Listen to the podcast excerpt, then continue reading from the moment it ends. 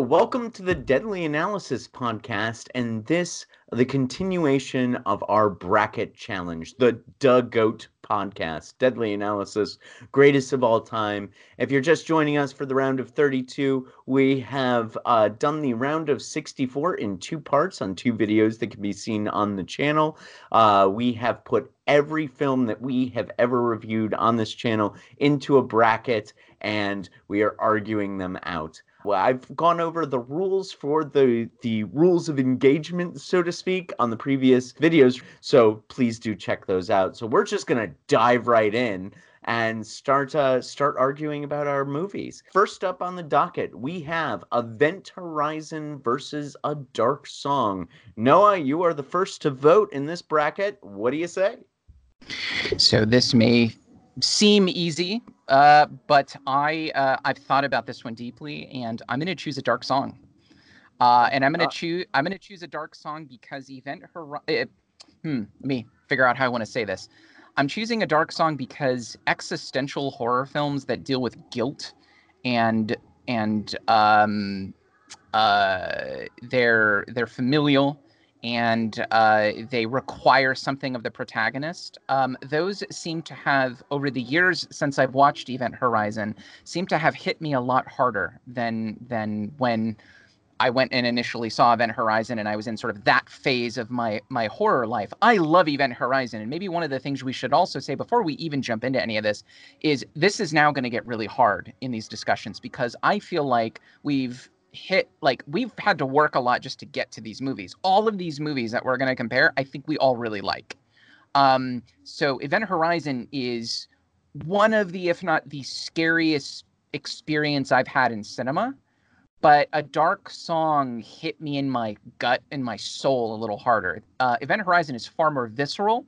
Um, it's far more Lovecraftian, which typically has a lot of weight for me but a dark song just is so emotional and powerful and um, to see what a person is willing to sacrifice in light of their guilt because both of these movies i think to a certain extent have to do with guilt a, a mother feeling guilty for losing her child um, and uh, you know all of the characters essentially in event horizon having their their fears and one of them uh, laurence fishburne specifically having his guilt come out. Uh, Event Horizon is a very Catholic film in a lot of ways, and you know, uh, I think so. So both of them have this guilt thing going on, but over the years, something about seeing someone be uh, metaphorically eviscerated as opposed to literally eviscerated has had more weight for me. And so I had to really think about this, but I think ultimately I'm going to give my vote to a dark song as much as I love Event Horizon, as much as it is our most popular podcast we've ever done with a quarter of a million views.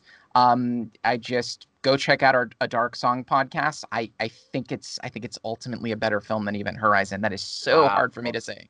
That is a uh, surprise vote for a dark song. Ben, what about you? So actually, I went back and watched Event Horizon just because of this uh, over the past week because I wanted to make sure that my comparison was going to be fair. I've se- I've seen a Dark Song not too long ago. It had been longer since I'd seen Event Horizon.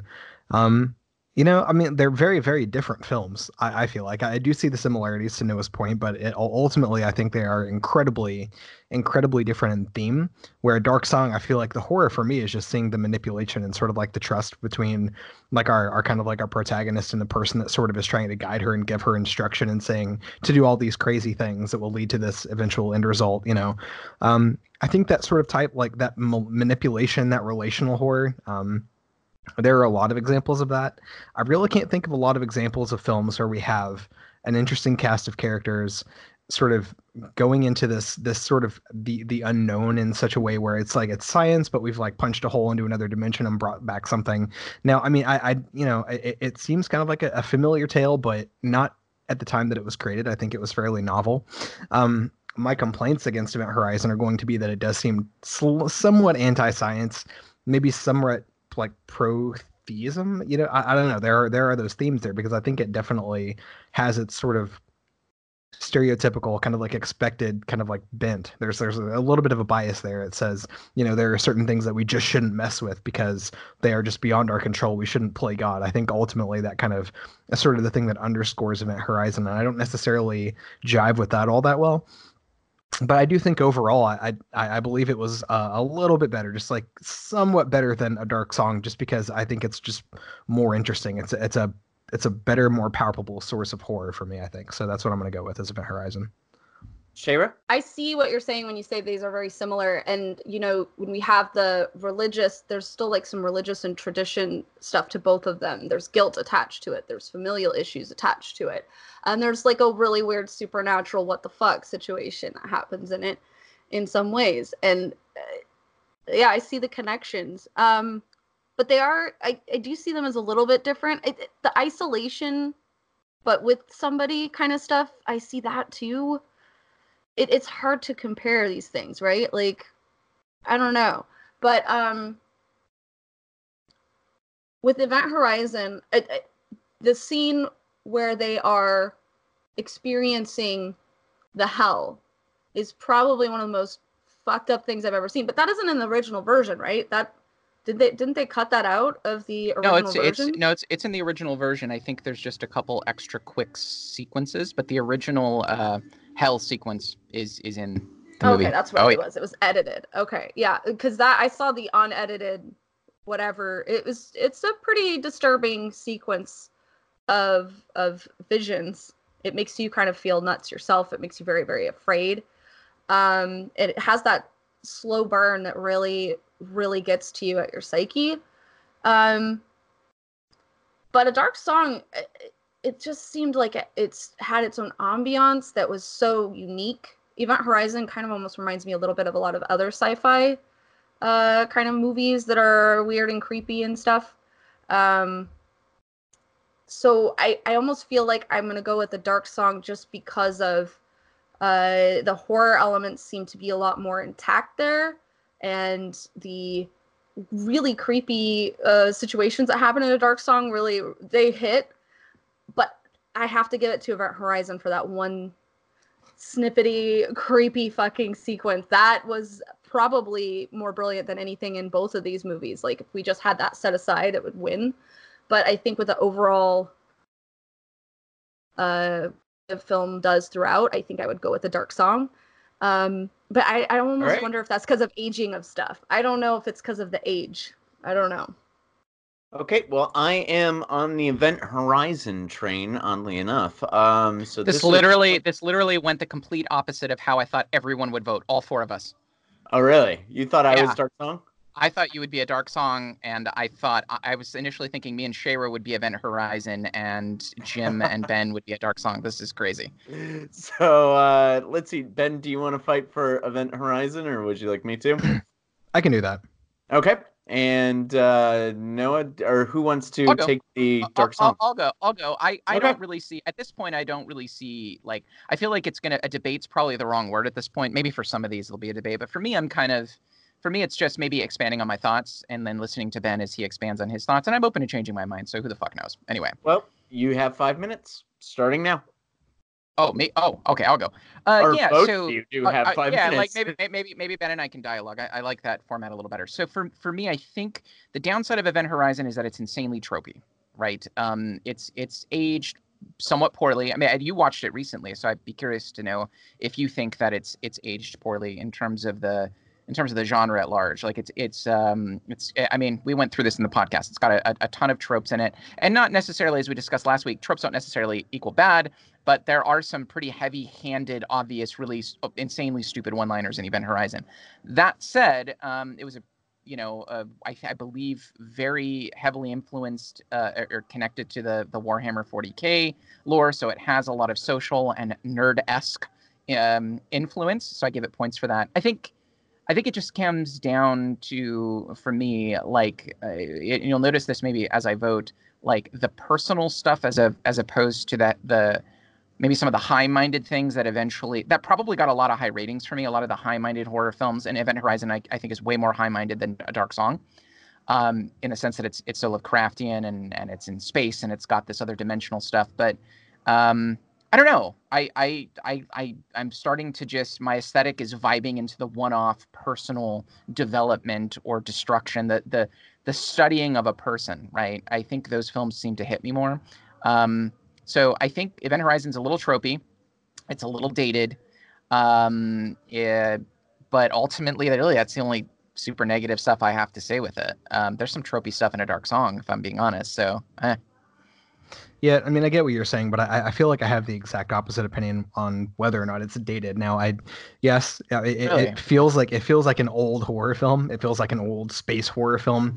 And in in some ways, you know, if you go back and watch Alien again, which I also did, there are some very kind of like obvious sort of okay well clearly this isn't as good now thinking about it in 2019 reference with what we can do with you know graphics and cgi or like filmmaking there are some things that they could have done better that being said, I feel like it's more relevant now than than it ever has been because I think we're getting closer and closer to a point when we're thinking about space travel and colonies on other planets or even the moon or uh, a gravity drive, right? Like, I mean, that's something that we actually actively, I think, discuss today as being a, an option, as something that's being explored as a potential for interstellar travel. You know, that's something that's literally being discussed right now, and I don't think it necessarily came from the movie. In fact, I'm really curious where they got their source material for thinking about bending space time with gravity um, as being a way to sort of skip distance. You know what I mean? It's like, was that already being discussed in the physics community, or like, is this one of those things that we just thought of because kind of like Star Trek, right? It's like where they have like these replicators, and so therefore people are trying to make replicators. I don't know. Anyway, the point is, is that it seems quite relevant, I think, today. And as we sort of venture out more and more into the unknown, I think those fears are going to be more and more palpable within the zeitgeist. Whereas something, yes, um, definitely throughout the horror genre, we have sort of these these films where we watch the slow decline of a person's mental health as you were like you know there's the slow descent into madness there's this in, introspective sort of dive into one person's tragedies personal tragedies uh inner interpersonal sort of horror that we we see there relational horror there's plenty of that um, and like even even if we're thinking about the wrapper around that for a dark song being kind of like magic, you know, right? It's like old voodoo stuff. Yeah, I mean it's a cool story, and I definitely enjoy folklore as much as the next person, probably even more.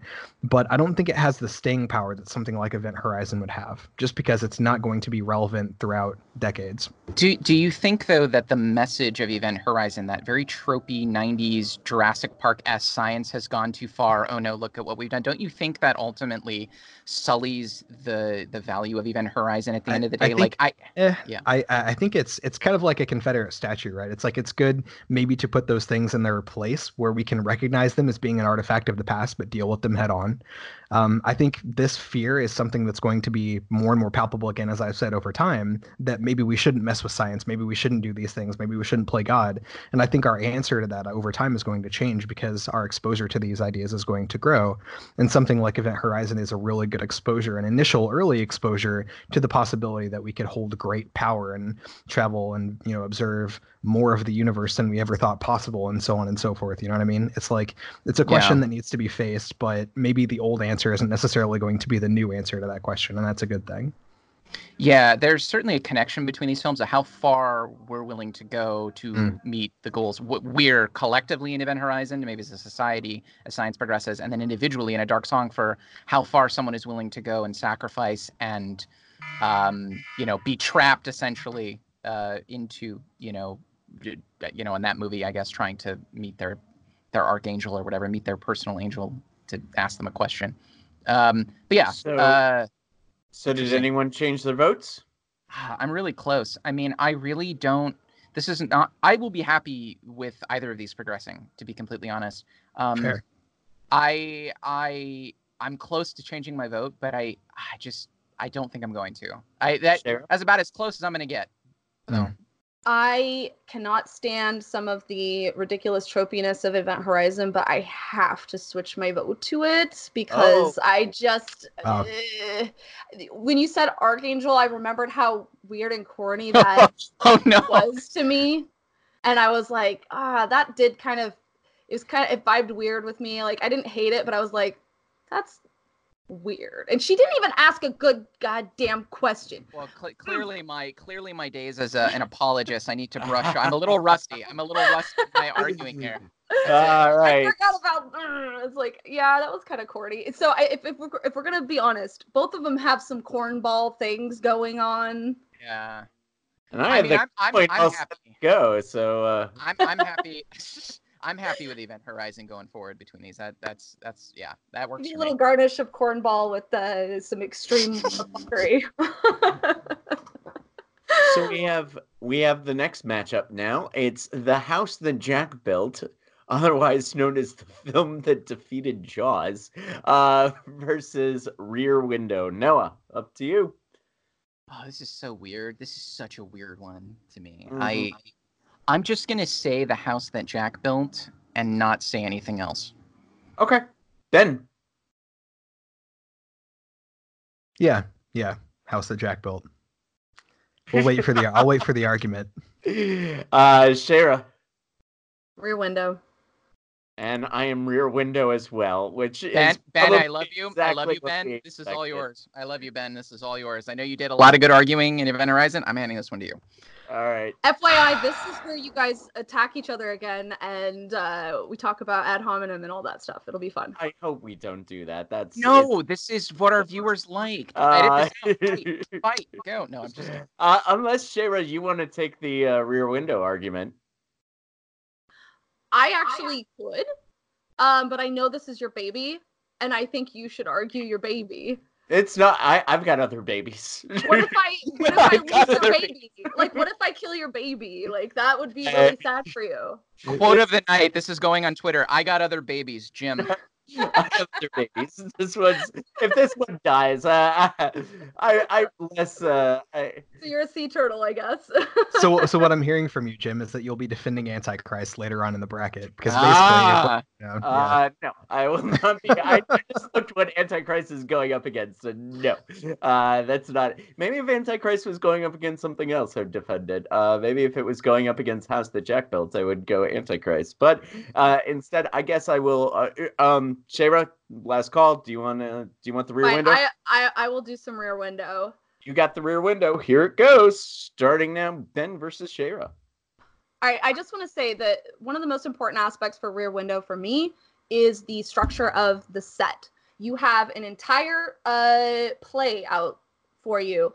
It is so well uh, choreographed to the point where it's like a dance. The music matches up perfectly. Everybody is moving in a particular way. This was meticulously put together. And if you actually, they they have this on uh, YouTube. You can see how they edited all of the shots in a way that it looks like one big shot and you can see the choreography of the entirety of this there is something really artistically magical about this and one of the things i liked about house house that jack built was the artistry and the aesthetic is so fucking phenomenal but with rear window there is something to that dance and that set and those characters and every little element the basket the dog everything is so well choreographed and shot that it has to go above House that Jack built for me, and you guys know how much I like House that Jack built. Yeah, I mean, I, I get that. I, as far as like the composition and the directing, I honestly, I feel like this might be weird to say, but Hitchcock is no Ingmar Bergman, and like you know, I, I feel like watching watching his films and kind of seeing what you're talking about, I totally get it, and I, I think the composition is fantastic. Eh, I'm I, there's never a moment in Rear Window where I'm looking at it and I feel like God, this is actually like this is beautiful. Just looking at the composition of this this scene brings a tear to my eye. That never happens with Rear Window. In fact, I think it's it's a little bit flat because it feels like a murder mystery to me. I'm not sure where the horror really is. And what I'm what I'm really kind of judging these two movies on is, you know, I get you know I, I get the the aesthetic differences and the differences in taste, but with Rear Window, I mean, what does it really leave you with? I mean, does it make you think? Do you leave that movie with a stone in your shoe? Are you bothered? Do you have nightmares? Do you think about it days later? Really? I mean, that's that's kind of surprising to me Yes! because ultimately what we have is Yes, somebody's neighbor is kind of like killing somebody. Like, Yes. you know, what's the greater existential message there? That's horrific that your neighbor could be this atrocious person, and and it's this idea that You know, we, Honey, we I- look at when we look at everybody, right? We have this whole idea of the grass is greener on the other side, right? But there's also that other element. Can I trust all of these people that are near me? And that was a big part of that culture at that time. Uh, was can I trust my neighbor? Are they up to no good? Because you were at this point where we are expanding as a society to the point where there's Mm. so many people nearby that it gets kind of scary because there might be one bad apple in there that's could possibly rape you in the alley or could kill their wife across the street or whatever. So it, it goes into those very real fears when you start to expand as a society and live near more people and know less about those people that I what are they so. up to and Yeah, that's I where mean, that voyeurism so, but- comes where you're peeking in at people and that talks about like social media things that we go and we facebook stalk our friends we're always wondering what they're up to that's what rear window is showing we are naturally curious beings and we are wondering are you a person i can trust or not I guess so, but I mean, maybe I just don't feel that like sort of tension as much because I live in Chicago, and the answer to that question is ultimately going to be yes. Every neighbor you have is the bad guy, and yes, they will rob you at gunpoint. Um, no, I mean, like, eh, I I get what you're saying there, but ultimately, I feel like whenever you come down to it, like, did anyone leave the theater of Rear Window whenever this was screened? Did did anyone protest the fucking movie just because it was made because of how much it disturbed them? Like, I really don't think it has the. If you're if you're looking at this as a horror film yes, I mean Rear Window is fantastic, but I don't think we're necessarily putting House That Jack Built up against you know Schindler's List or anything like that, right? I mean we're talking about horror here, and when you really sort of break it down into something that is grotesque and fearful and terrifying, and that really kind of you know bothers people and like puts them on the edge and you know causes um causes controversy and stuff. I mean, clearly Von Trier knocked it out of the park with that. And it's not just it's not just a self-congratulation piece. It's really not that. I think we had that discussion whenever we I went through agree with episode. that aspect Yeah. And, yeah. and like the thing is, is I think this is all about trust. Both of these films are about trust. And can we trust the person next to us? I mean, that's the very opening sequence of House that Jack built. Sure. It's the exact same issue. It's just put in a very much more violent and uh, also very creative way that is Mm. Very cool to look at. I love looking at it. But with Rear Window, it really put into perspective who can we trust? What is going on in our world? and what just your natural curiosity of the of your neighbor next door um it, it it's just so interesting all the different things that these character all these characters are very well put together thought out characters whereas all the characters in house that jack built yeah they're somewhat got some character traits but they're not three-dimensional like the ones in Hal- alfred hitchcock stuff and i love a good character if you have multiple good characters like the dancing beautiful blonde who ends up being with a nerdy soldier guy and never cheated like those are very three-dimensional characters for me. All right. That Sorry. was uh Sha- Shayra, I am I am glad I let you take the rear window argument because uh I couldn't have done better myself. But did anyone uh change their vote? I, I feel like well I didn't, but I, I feel like we're almost talking about like a generalized fear versus a very acute fear between between the two movies. Um but I still yeah, I still gotta I still gotta give it to House the Jack built. I, I do. So I guess we're flipping. All right, rear window is the higher seed. It is heads. Flipping now. It is heads. Rear window moves on. Hmm. Shenanigans, No, Ben? no. Okay. It deserves That- to move on, but I won't use it yet. Ben's like seven seal shenanigans, seven seal. oh, he's saving it for uh for later. Uh, well done. All right, well done, Shayra. This is uh, a matchup that Shayra will argue with herself about because she chose both of these movies. Uh, Requiem for a Dream versus Donnie Darko. We'll go to Noah first for the for the vote. I have very little to say about the connection between these two, but if I if I'm honest, I think Donnie Darko takes it for me. Um, yeah, and I don't have a dog in this fight at all. Uh, but I, I my gut tells me Donnie Darko. Ben. Hmm. I think I, I think I want to go Requiem for this one. I still believe in that one. There's more to it than just the PSA. I agree. Uh, Shayra. I know both of these movies by heart. I have seen both of them each more than 50 times each. Uh, these are my two very top, and it's it's like Sophie's choice over here. Um, uh, so uh, Requiem, great soundtrack. Uh, loved some of the weird, horrific elements of like the refrigerator coming to life uh, and freaking people out. The, you know, uh, the end sequence where everybody's life is just miserable and they go into a fetal position. It's so artistically beautiful with Donnie Darko. You got Frank. You've got family disarray with conservative values uh, up against the the new coming progressives, and then they're hitting each other in the head. So it's social commentary that's so important and talks about all different kinds of cool shit that makes you want to talk about it forever. Um, I, am feeling I, I'm I'm just gonna go with Requiem for right now, but I honestly I could go either way with these. I love them both so much. Ah. Okay, and I am going Requiem as well. So that means Noah, you are the sole Donnie Darko vote. You don't have a dog in this fight, but you have one minute to buy one. I, I would I, love to hear you switch my mind. I yeah, I just don't. Minute starts now. I, I I go back to the PSA part of uh, of Requiem not being the sole um, not being the sole message, but too strong a message. Um, and I uh, like it was almost like the warning part of Requiem for a Dream. The thing that I took from it was fear of addiction, fear of drugs. Don't, but it was. I mean, it wasn't even that. It wasn't even that. It was more like, don't do drugs. Don't do this. This is bad and this is what it will lead to if you do these things i mean we went through some some of the other more complex and nuanced things but i, I ultimately left feeling that was a little too strong whereas for example you're going to hate me for this i think everyone in here other than ben maybe uh, climax didn't do that for me right so so um i i really liked requiem for a dream i uh I sort of went into it though, just feeling like it's a somewhat overrated movie, like kind of like The Shining. I, I think it gets a little too much accolades for what it offers. It, I don't think it's a bad movie at all. Again, all of these movies are actually excellent. Um, I think Donnie Darko was just novel. It had, I mean, Jesus Christ, had time travel it's... shit. It had anti-conservative value shit. It had, like, I mean, that is such a weird, unique, and novel movie. Like, okay, if we go, okay. how many films are there? No, no, wait a minute. Okay. How many films are there? Now, now I'm suddenly invested. Damn it! Now I'm angry. So if we, think, if we think of all of the films, keep going. Are... I'm switching to Donnie. Go ahead. Okay. All right. Okay. So Five we, minutes starts now. Who wants to argue Requiem, Ben or you? You or me? Do you want to take it? I can take it. Uh, go ahead. Okay. All right, Ben versus Noah. Well, let me let me just finish this thought. Let me just yeah finish. So real real quick, I just uh, I if we think of how many movies, and this is again not the end all metric, um, but how many movies are there that are about the horrors of addiction and drugs? That there are there are quite a few.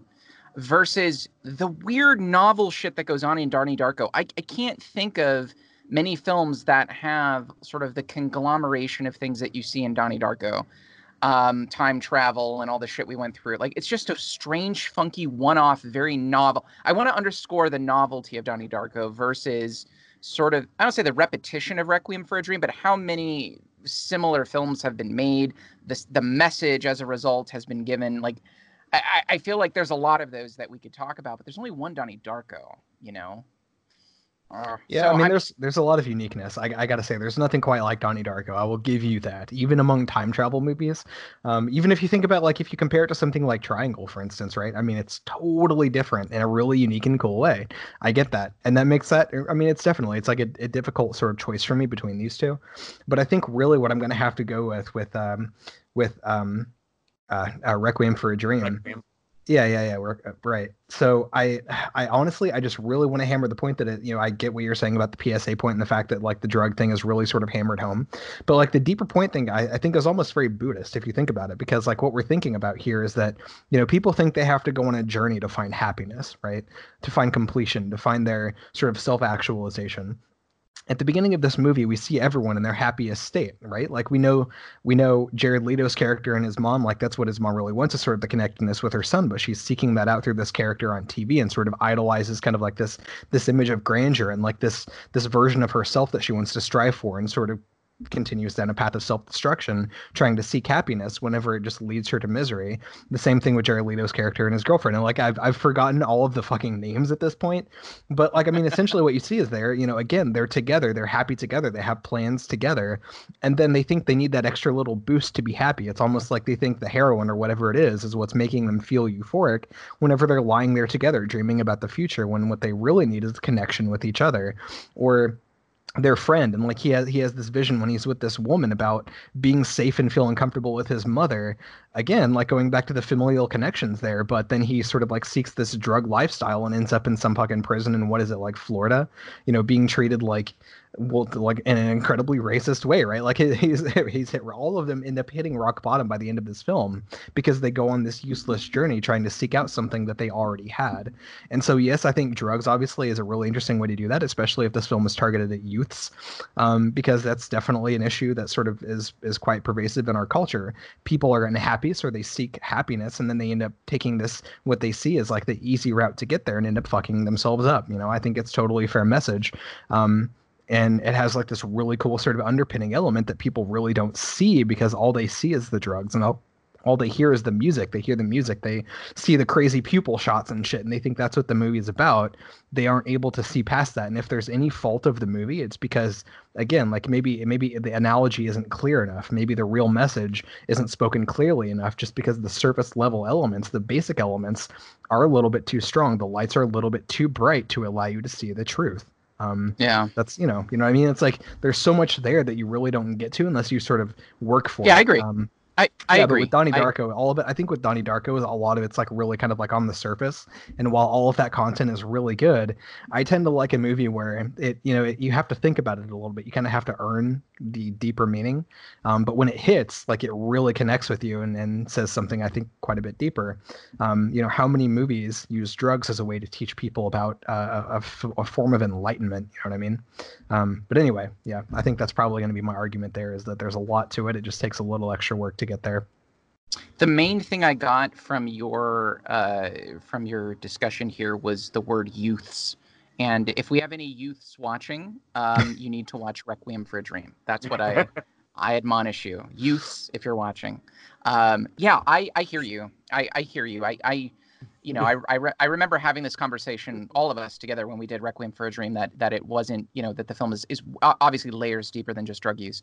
Um, and uh, you know, one thing Donnie Darko doesn't have that Requiem does has it, it does have is a uh, like a monster fridge, which gets a lot of points for me. That monster fridge gets a lot of points. Um, yeah, I don't, man, I really don't know. This isn't the end of the world for me, but I, I, I don't know. I yeah, I don't know. I'm gonna let Shayra talk. I I have no idea what I'm gonna do now. All right, that is time. And uh, did anyone switch their vote? Shayra, Shay- I want Shayra to answer before me. Shayra, did you I switch to can Don or do you? attack the, while Shayra is thinking, I can attack the the novelty aspect. Like whatever uh, Donnie Darko has a novelty vis-a-vis its story, uh, Requiem have for a Dream has novelty in terms of its filmmaking and in terms of its True. technical prowess. sure. and it did bring about a whole entire look and a whole entire feel for that time period it changed things it Correct. changed things very much just because of its its way it was shot and yeah all the pupil scenes and everything may seem like it's pushing the drug stuff but that is like the mtv age when it was like really hitting hard uh and you know i, I don't know for me it's just i really vibe with it I Not love Donnie Darko so much. I actually on my my film app that I use to organize all my films and all my ratings of all the stuff I rate, I have a picture of Donnie Darko as my background thing for that app. That's how much I love Donnie Darko.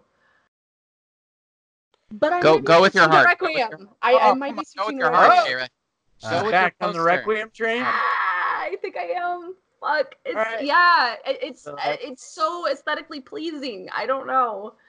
That's Um, one Requiem. What are you doing, Noah? I call the question. I'm gonna I'm gonna do Donnie. I'm gonna stick with Donnie. Okay. Three one. Uh, Requiem for a Dream moves on to uh, face the winner of our next uh, our, our next uh, zombie thrillers. Actually, these are uh, Train to Busan versus Pontypool. Noah, you're first up. This is hard. This is really hard for me. This one sucks. this really, really sucks. Um, I I want both of these to move forward. Um, they're both zombie, z- zombie-esque. Well, one of them zombie-esque. What what what, are- what were they called? What were the zombies called in Pontypool? Um, conversationalists is what uh they were referred to by the author of uh, the book Pontypool Changes Everything. Um, damn, both are really novel in my mind. I know Jim's gonna be like, oh, Pontypool, fucking Train to Busan, 100. percent I Yeah. shit. I I I literally thought about this like for the last hour, and I was like, Train to Busan, Pontypool, Train to Busan, Pontypool. Fuck. Um. Okay. I'm just. I'm. I'm just gonna. Three, two, one. Train to Busan. I'm sorry, Steve McHattie. I have to say Train to Busan. Ah. Ben? Yeah, guys, I, I gotta say, like I'm I am super bored with the zombie genre of horror films, and so even though Train to Busan is incredibly well done, it's eh, I mean it's like it's an incredibly well done piece of art that I've seen like a thousand times. You know what I mean? It's like it's super good, but it's eh, sort of like the same old kind of story. You know what I mean? So it's I think I would much rather see more Pontypools in the genre than more Train to Busans, and so that's why I'm gonna go with Pontypool. Shayra? As much as I love Honey the Cat and all the linguistics awesomeness of Pontypool, the one that makes me cry every time I see it, the one that has actual dancers doing the zombie uh, actions, the one that has Korean horror. So there's laughter, there's, oh my God, what's happening? There's, uh, you know, every emotion you could possibly have on the spectrum and the roller coaster ride that Korean horror does. I, I need it in my life. Make me feel every emotion, make me feel every feeling. So it has to be Train to Busan as much as I love Pontypool. Train to Busan for me as well. Ben, you have one minute to win Noah's heart. yeah, well, I mean, I think the thing that I'm really going to underscore is here is that production value doesn't necessarily make a better horror film. You know, yeah, like one thing that Train to Busan definitely has is that there's a lot more production. It's a lot more of an expensive movie to make. There are more technically interesting shots, probably. Yes, they used dancers for the hordes of zombies. You know, I mean, again, like it was it was interesting. But again, how many times have we seen zombies clamoring after a family and friends and testing their boundaries? And oh man, one of your favorite characters gets killed, or oh, they had a heartwarming moment, but then somebody gets killed by a zombie and now they're gone, and you know you're trying to survive to the very last. I mean, it's man, like how many fucking times have we seen that story? How many times do we? But need that's to in see that story? Pontypool. Ben, and that's, in no, I mean it's Pontypool, it's good, it's there, but at least it's a minute. different narrative. Like it's it's far more interesting because it's not just that well, you know, there's the zombie virus and suddenly everyone turns into a zombie. It's like there's liter there's there's far more to it. And I hmm. All right. one minute isn't very much time. It isn't. It yeah. not Oh, oh God. Okay. So here's my like. Here's my thing. Pontypool's a way more philosophical movie. It's Yes. uh, uh, more. It's more novel. Hundred percent.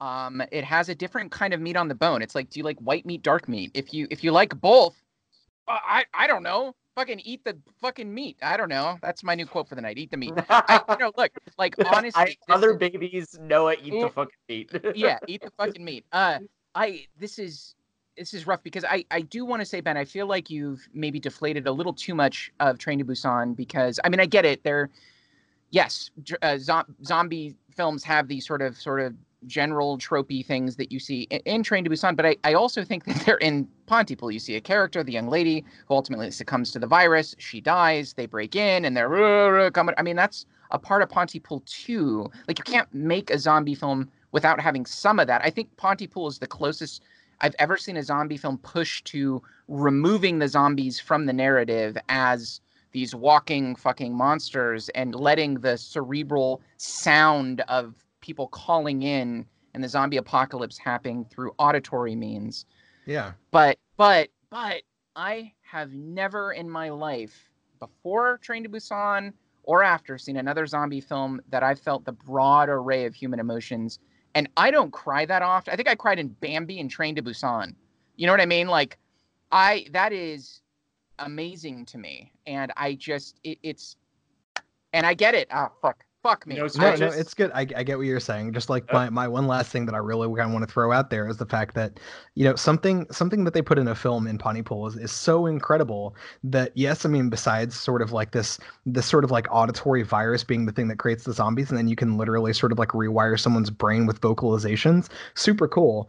But they get into the fact that there is the sign and then there's the meaning behind the sign, and divorcing those two things can be absolutely dangerous and catastrophic you know it's just a little it's just a little insight but when you really start to dig into the implications of that and the profundity of that it's massive it is massive it is a huge Yeah, idea yeah. it's very cool much Yeah. cooler than your you know it, you know as much as as evocative as train to busan can be like i just think that's too important to pass on Yeah, um a- so that's my there is a- that's my piece is all there is a deconstructive element. I I I, I don't think Pont. I, I'm going to disagree with Jim and say that Pontypool is not a postmodern film. I think it's. I Right. think there's some deconstruction going on, but I think when you actually parse everything out, it's a very modernist film. It is. Um, yeah.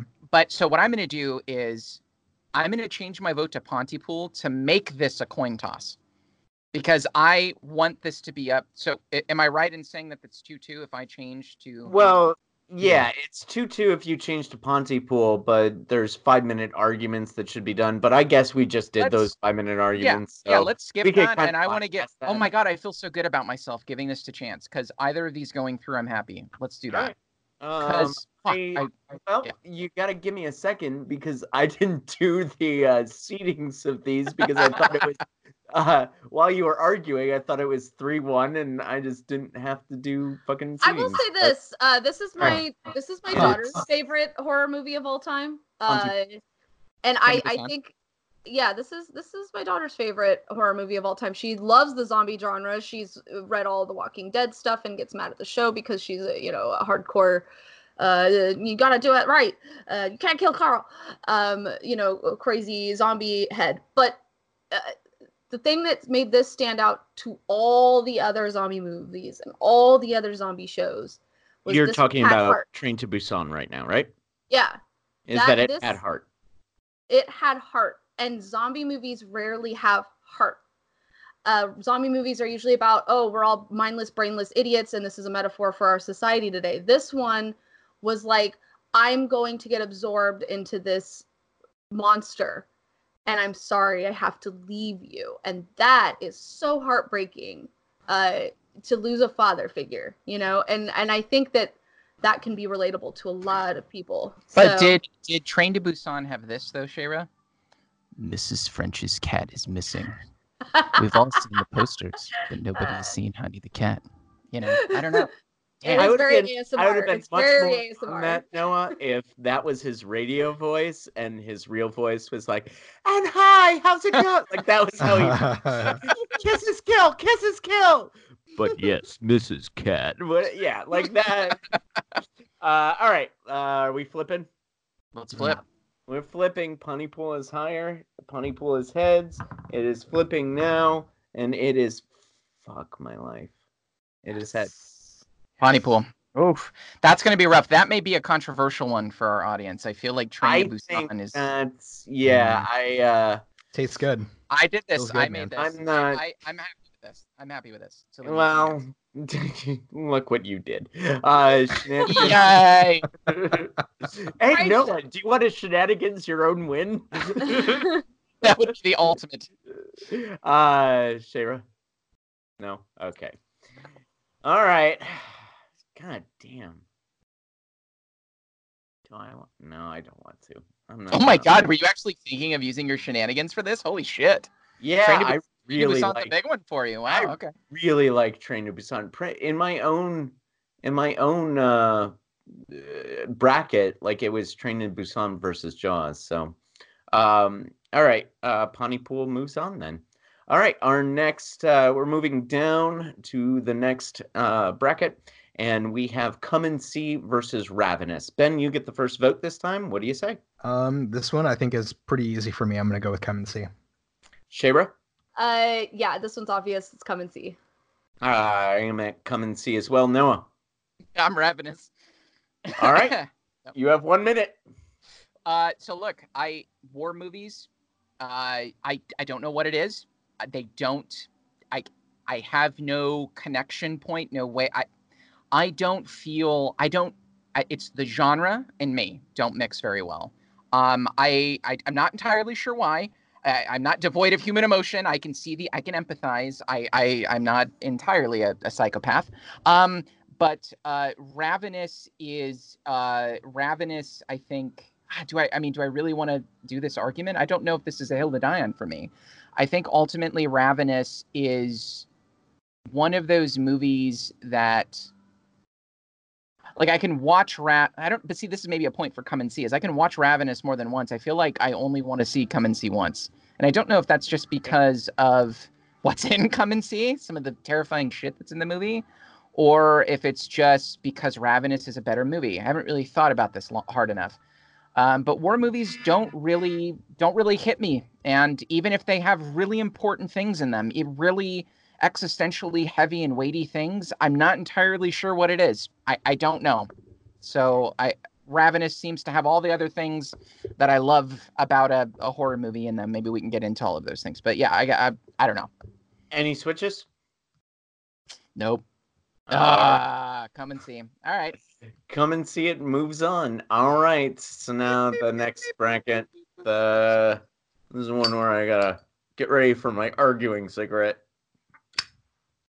Uh, Creep Two versus Bug. Uh, ben. Oh man, I mean, I this one, this one, I feel like there are a lot of similarities. I weirdly enough, weirdly enough, I feel like they're incredibly. In fact, I don't, I don't know if you would really call Bug mumblecore, but I mean, just like the the level, the scope of the film is just so incredibly similar. Maybe it's just something about two people being confined to a small space and sort of exploring each other's psychology is really, you know, maybe that's what it is. Um, and I'll give it to Bug. Like it's actually it's pretty interesting. It is it is fairly interesting. And when you really think about it, yes, I mean it feels a lot like a stage play to me. Um, I, I don't necessarily think that really counts off of it, but I don't know how well that translates into a like a good full length feature film. I, I don't know something about it the the aesthetic of it just like the feeling it, maybe it's too clear cut between the acts right? So like you have the introduction and you have you you think there's one story going on and you have this sort of bad news boyfriend and the new guy and then this woman who has trouble that she needs to like this this trauma that she needs to work through and it's really interesting from that perspective but then it evolves into this other thing. And by the end you've got like foil lining this entire hotel room and it's gone in a totally different direction than i expected. So maybe it's you know, it, for instance, like our other temper, like our, our co-host that comes in sometimes in some episodes, Garrett, he he says that what he really wants to see in a movie is unpredictability. Like he doesn't want to be able to see around the corner. I feel like with this one, there's too much of that. It's like it's so it, it feels unpredictable to the point of disjointedness because there's such clear jumps between each act. Um, whereas with Creep 2, it's it's this really interesting sort of cohesive story. Um, and while it is sort of like on that same level of production, um, I think I think it's more interesting just because you get far more of just like this this consistent character story that doesn't seem to just jump off the rails with extremity. Um, and so I don't know. I think I think that is going to be my initial. I imagine this is going to go to a debate, and we'll be talking about it more. But I think for now, I'm going to have to go with Creep Two on this one. Shayra. both of these are a one-on-one relationship about should you trust this other person? And they both involve a very indie vibe. We're stuck in one area. We're stuck at like one point in time. This doesn't span long periods of time. They're very very similar-ish in in a lot of their aspects.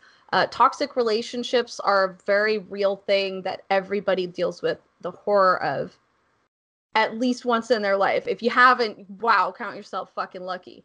But uh, most people have some toxic relationship with somebody, and this bug does a really good job at showing what a toxic relationship looks like with a, a little added horror element to it. Creep 2 is about meeting new people and can you trust meeting new people? And and uh, then it gets a little bit more absurdist as it goes along which we love about creep. That is just great. And creep 2 is so much better than creep. I didn't even think that was possible for a sequel like that to do that. It's so cool. Um but i'm gonna vibe with bug on this because uh there's way too much stuff that i relate to in bug. Uh and not uh, that's a personal thing of course but i relate to it so much more than creep 2 but i love creep 2 it's some fantastic acting. It's some fact fantastic moments. Uh but bug i actually have recommended it to many of my friends because of situations they're in.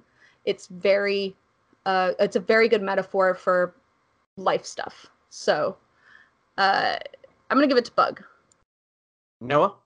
Creep 2 by landslide. Okay. Um, so uh, we are debating, and uh, I will obviously take Bug. Uh, I, you know, I, I didn't give my vote, but I think it's obvious to like everybody and their mother. Uh, Creep Creep gonna 2 do. for Jim. Let's Yeah, move right. forward. Um Yeah. Uh, so Ben, do you want to go toe to toe? Uh, either way, I mean, if no wants to take Or this Noah? one, I, I'll, I'll I- take I'll take some of this. I feel like I have a dog in this fight. Okay. Great, Do you want great, to cool. do you want to be the main champion for this then? Sure. All right. Um so but I am going to try and convince Ben uh based upon some of the things that he uh he said. So uh okay. Um, so I'm gonna bring up one of Ben's points real quick, and he talked about the act breaks, and this is like the structural issues with uh, Bug are the things that he's brought up most often. I don't know exactly what you brought up, Noah, but um, if you take a look at that on the second viewing, or if you study it the way I did when I had to fucking direct the thing, um, the the movements between those those act breaks are not as uh, not as big of jumps as I think you're making them out to seem because they seed the uh, the codependency of Agnes very early on. Um, her relationship with Goss is seeded, and so it shouldn't come as much of a surprise that when she attaches to another person after that brilliant moment when she looks at RC, don't you see that she's he's the only one for me. He's my only one that I can care about. Like that one moment is seeded previously, and then after that, we know what type of person Michael Shannon's character is, and we know, uh, like, I don't think it's too much of a jump to see her go from where she is at the beginning, this sort of uh, smoking, crack smoking um, person stuffed away in a hotel room, aggrieved by her son, to I am the super mother bug. Like, I don't think that's as much as what you're making it out to be. And then as for the act breaks, look, it was originally a play, and uh, Creep 2 was originally an improv exercise. So I can see that it's an in, an improv exercise when I watch Creep 2, and I can see that it's a play when uh, when I watch Bug. I get that, but the fact is that Bug is a a play is a a, a accepted form of uh, filmmaking. It's an accepted form. Like uh, it's, I I feel like those two points sort of cancel each other out when you're talking about the uh, both the structural issues and in terms of seeing the act breaks in the in the thing. And actually, it's it's only a two act play, so um, you're more seeing scene breaks than you're seeing anything else. All right, Noah. Previously, you were talking about how the um, impetus, the catalyst, when we were arguing uh, climax versus bug, you were saying that the cli- the catalyst doesn't matter, and I'm saying it absolutely fucking does. The catalyst is at the heart of what this artist is saying about these relationships. And what the artist is saying is that love can be the thing that ruins us. And if you don't feel that in your life, good for you. A lot of people do. Love can be the thing that gets inside of you and becomes a parasite. And that's what Bug is saying. And it's it's profound, it's important, and it's a much wider reach of a film than Creep 2. And I'll also put the performances of Ashley Judd, Michael Shannon, Harry Connick fucking Jr. of all people up against Mark Duplass and uh, the other lady, uh, whose name I can't remember right now. I'll let you talk since you've got two minutes left. Okay, well, I, I may need a little longer than two minutes, but um, so to your response that codependency is seeded from the beginning, that seems, I mean, that's it. That's all that matters that it's seeded from one per at, be, because one person is, oh, he's my only early in the film. That that somehow connects the dots between the He's level of code, the level of codependency. He's arguing that the structural that there are structural problems within the film, and so I am combating that by saying Yeah, no, I there aren't structural pro- problems in the film since it's from the beginning. regardless regardless of that's the starting point of your conversation your your argument your counter to him is that you think it's a sufficient argument to say that the codependency is simply seated with Ashley Judd and her initial interaction with the with Harry Connick Jr. But that's cheap. There's no investing in fleshing out one from the other. I mean, we've done films that do that so much better. We've done. I mean, it's not just Creep. Creep is a, is not meant. Creep is not meant to do that. Creep Two is not meant to do that. Creep Two is a very different monster. But let's think of films that we've done in this podcast that do that thing in Bug better. Let the right You one. better in. argue that Midsommar. too, because otherwise Yeah, you're, well- well, you're I- I- putting like- something else on the other bracket Uh, against this one, and that's Well, cheating. Let me, no, no, no, no, no. Let me, first off, it's not cheating. Cheating would be uh, cheating would be cheating would be I, I run this podcast. Creep two wins. That's cheating. uh, I and I'm not doing that, and I'm not doing that. But no, look, hear me out. So your thing is, hey, look, um, here's how to solve this structural problem. See, in the beginning of this movie, a certain thing is seated, and my response is to say, but that's not enough. That's not enough. It's not enough to just go, oh look, look. I mean, we could see at the beginning because of this one little thing, she's codependent. There's no fleshing out of the ins and outs of that codependency. That's important in a horror film. That's Are you- important in a horror film where everything ends with foil.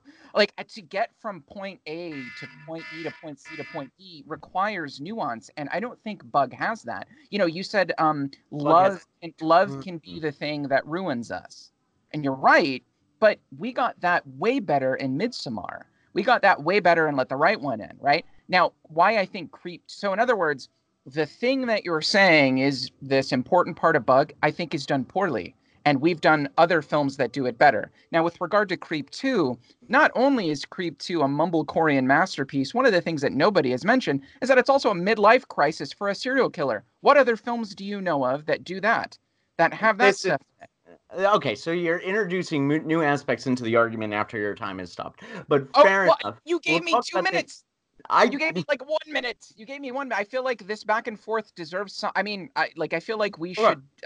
I feel like we. I think you and I, especially considering this is your baby, should have maybe a little more of a back and forth. But I'll I'll stop there. I mean, I'm fine. yeah, I stopping mean, there. it's a, Can I, it's uh, a midlife crisis for a serial killer, and I could just say that was better in, done in House that Jack built. Uh, if we're gonna argue different movies on the uh, the bracket for it's better. I done- will. I, I will. It- leave it's not that necessarily the same. Yeah. Yeah. I, I, let me let me just get like two two seconds in here. Like one thing that I definitely want to say is like whenever I talk about the structural issues, I get what you're saying. There is some seating, and I'm a fan of seating. I really enjoy that. I think it's an important technique.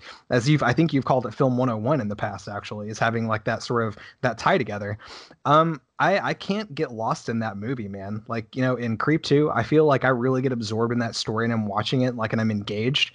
It's it's too chopped up, and and Bug, it's it's too choppy. Like I can't lose myself in that. But more than that, with the codependence, I actually I feel like that's the biggest detraction from my score because what we see is this this vulnerable woman sort of get sucked into this man's bullshit and she is destroyed because of that. Whereas we see the exact opposite with Creep 2, where we have this strong female protagonist who beats him at his own game. And quite frankly, I, I just I, I like that story better. I don't know. That's All yeah, right, I like that story Bug, better. Bug is the higher seated. That means it's heads. Wait, wait. Did Shay, wait a minute? Did Shayra change her mind? I hate you guys. I hate you guys. Don't put this on me. I don't like it. I like both of these on you. movies. Here's the thing I like both of these movies. Neither of them are my favorite at all. And that's a different problem than Requiem versus Donnie Darko, right? It's the opposite. It's the opposite. I'm like, yeah, they're they're both movies. You could also I'd judge watch it based both. on the arguments. Shayra, Mark Duplass's penis. Mark you get to see penis. that. Ashley That's Judd's amazing. boobs. I don't know. I, do we really have to do this? Ooh.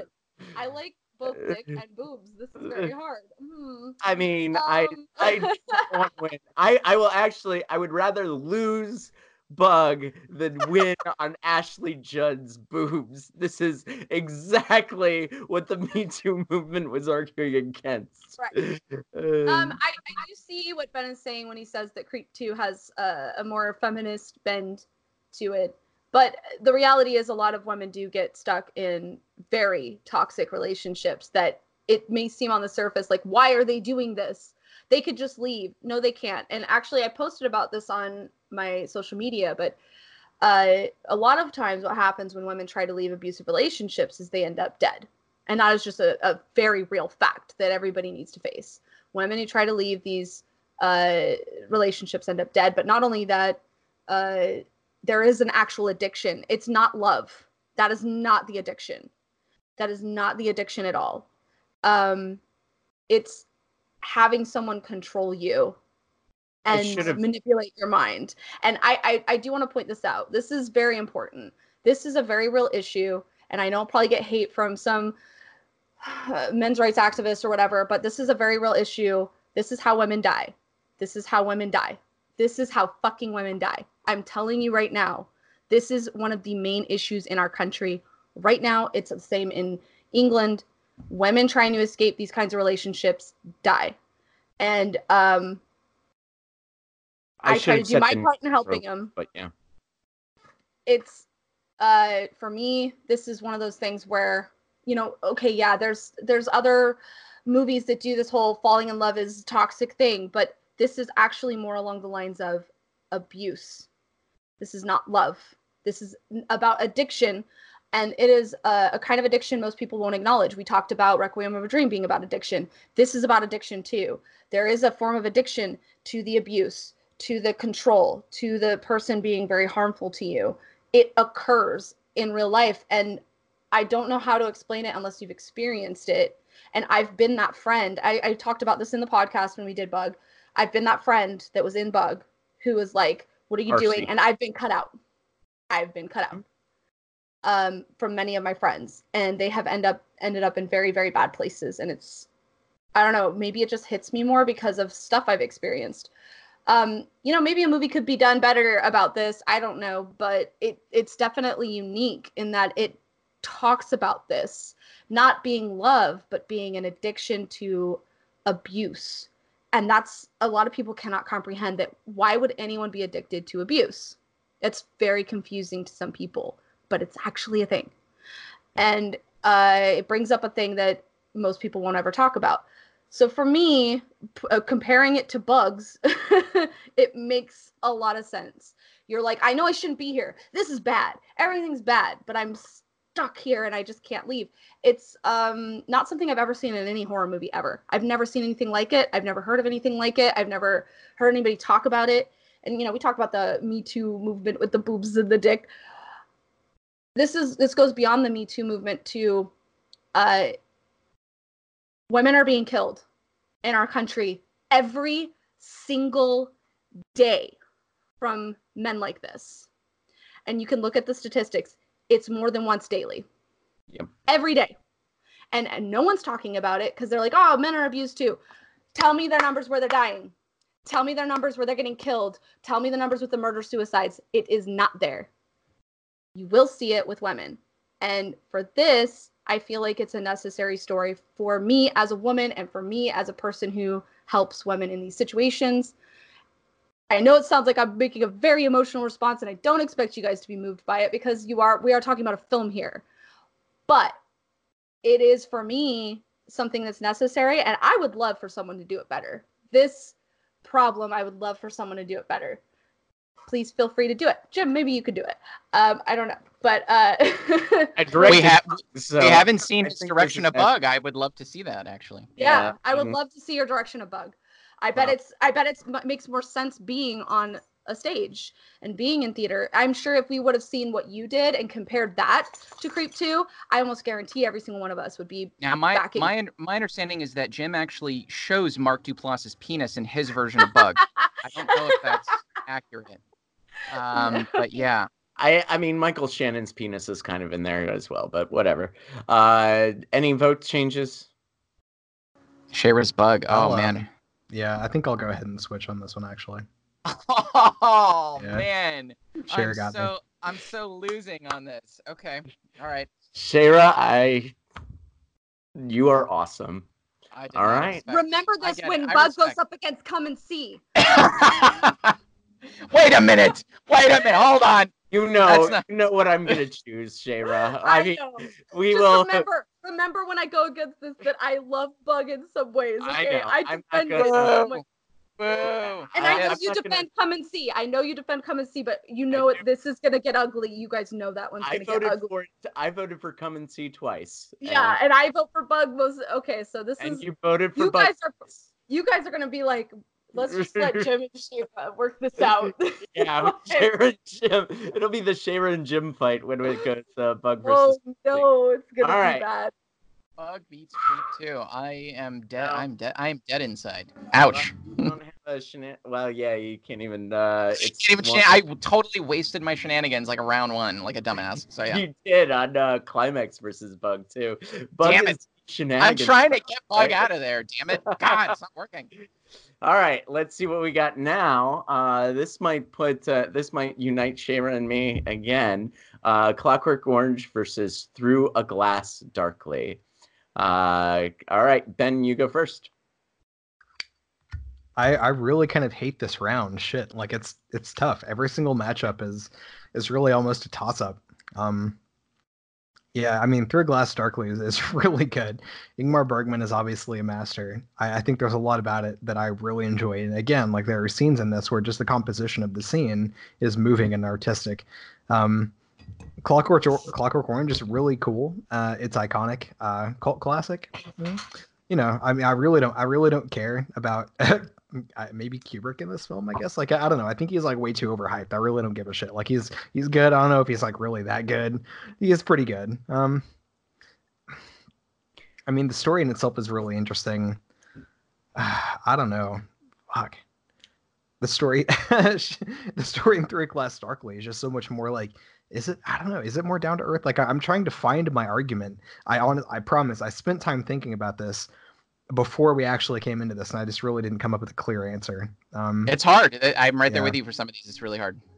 I think i'm just gonna i'm gonna i'm gonna go with my gut on this one and just go through through a glass darkly honestly. I think that's what's gonna get my vote. Shayra? Um as much as i appreciate through a glass darkly for what it is uh Clockwork Orange was one of those films where I, I watched it and it changed my life. And this is one of another one of my top five of all time. So yeah, whatever. But this changed my life. It messed me up so much. And I know that it may seem cliche now, nowadays, uh, having a protagonist that is so absolutely fucking evil and relating to such an evil character. It seems so overdone now, but it was novel for its time. It was very novel for its time, and it's based on a great book which I read uh, that introduced an entire new way of talking and a whole new language uh, that was very well thought out. Um, and it was talking about our society and what it is to be young and what a coming of age really is like. It's absolute chaos. It is really hard and weird and absurd. And all these other people want to act like it's, oh, I'm growing up and I've become a man. No, that's not actually what reality is. Those are lies that are fed to you. Society's bizarro. And uh, and in a way, Through a Glass Darkly does that too. You know, growing up is weird, and what the fuck is happening? Then and weird shit starts to happen. There is some correlation between these two, which makes things difficult. But with a Clockwork Orange, the performance that's done by by the guy who plays Alex, uh, what is it, Ma- Malcolm McDowell? Malcolm McDowell.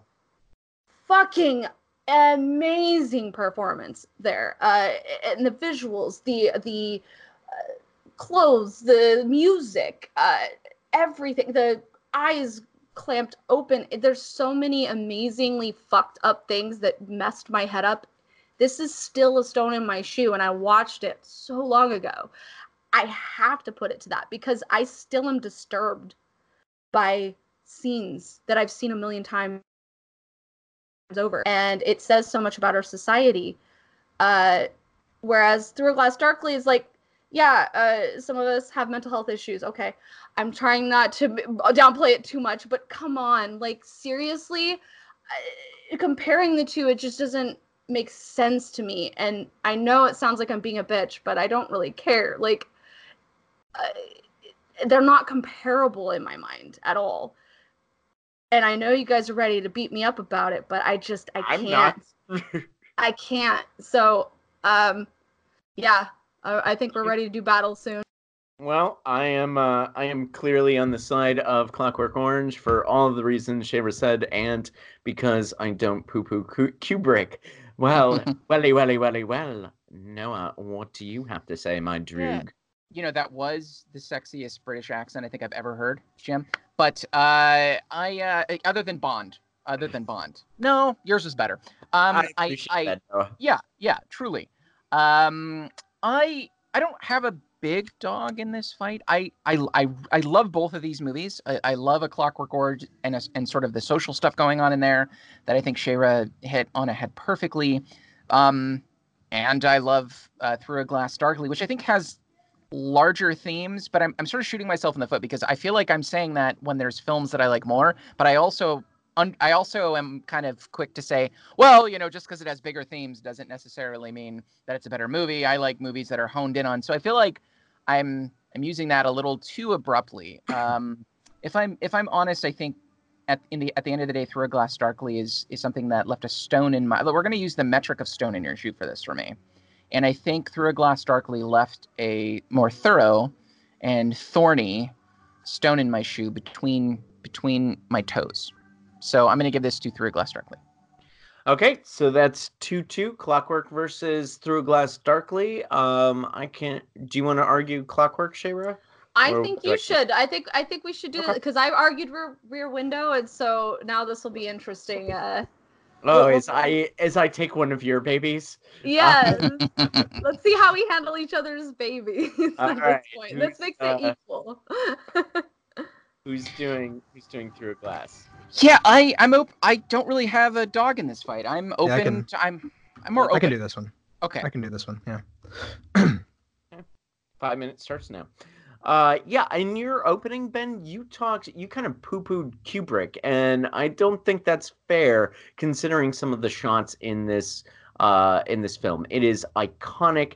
Um, all of the lighting design and set design and camera work and cinematography that you get in a Clockwork Orange, uh, that you get in through the through a Glass Darkly, you get some similarly uh, amazing uh, work by Kubrick in A Clockwork Orange. I mean, you've got the the the milk bar and that slow push in where all of the mise en scène of the the bar sort of informs the character's inner journey. You get those really creative bits with the speeded up uh, sex scene. You get um, the iconic bit with uh, the iconic shot of Malcolm McDowell with his eyes uh, pried open. I mean, I think when you specifically talk about the cinematography, you were doing uh, Clockwork Orange. While uh, Through Glass Darkly is good, uh, you're doing Clockwork Orange a disservice if you dismiss it. Not only that, we're talking about higher themes going on in a Clockwork Orange. This is not just about uh, a character's inner journey and mental illness, as uh, Through Glass Darkly sort of hones in on, but Clockwork Orange is also about the power of the government and the power of free will. And to discount the the fact that Clockwork Orange is reaching higher, I think is a mistake.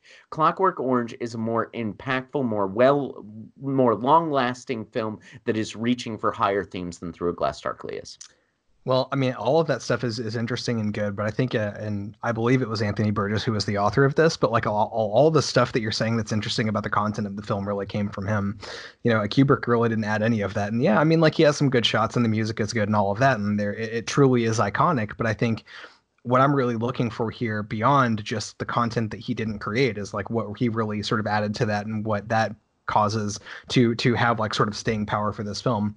Now, I mean, I do want to say yes. Uh, I think um, I think Bergman was reaching a little bit higher here because like what we're really seeing isn't just about mental illness, of course, but it, really is a tale about interpersonal connections, how sort of like love becomes like a maybe a cure-all, but how that's also a little bit of a cynical message given divine hiddenness, um, and a lot of these deeper philosophical problems that I think humanity has been dealing with for thousands of years.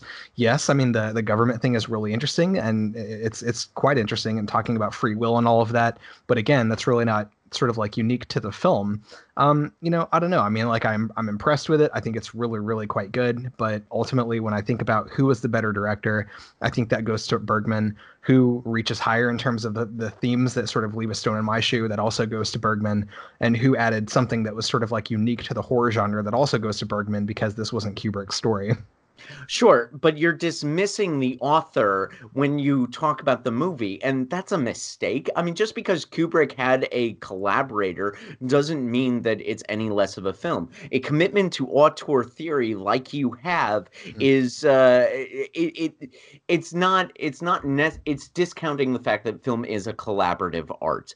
Um, a commitment to auteur theory to the degree that you do, I think, is a little um disingenuous to those uh to the films that are not produced by auteurs just because it's an auteur makes it a better movie i don't think that's true and not no, only no, that I, I, I wouldn't. I wouldn't necessarily argue that exactly. I'm just saying that. I mean, whenever we are thinking about the originality, there are a couple of points that go in Bergman's favor.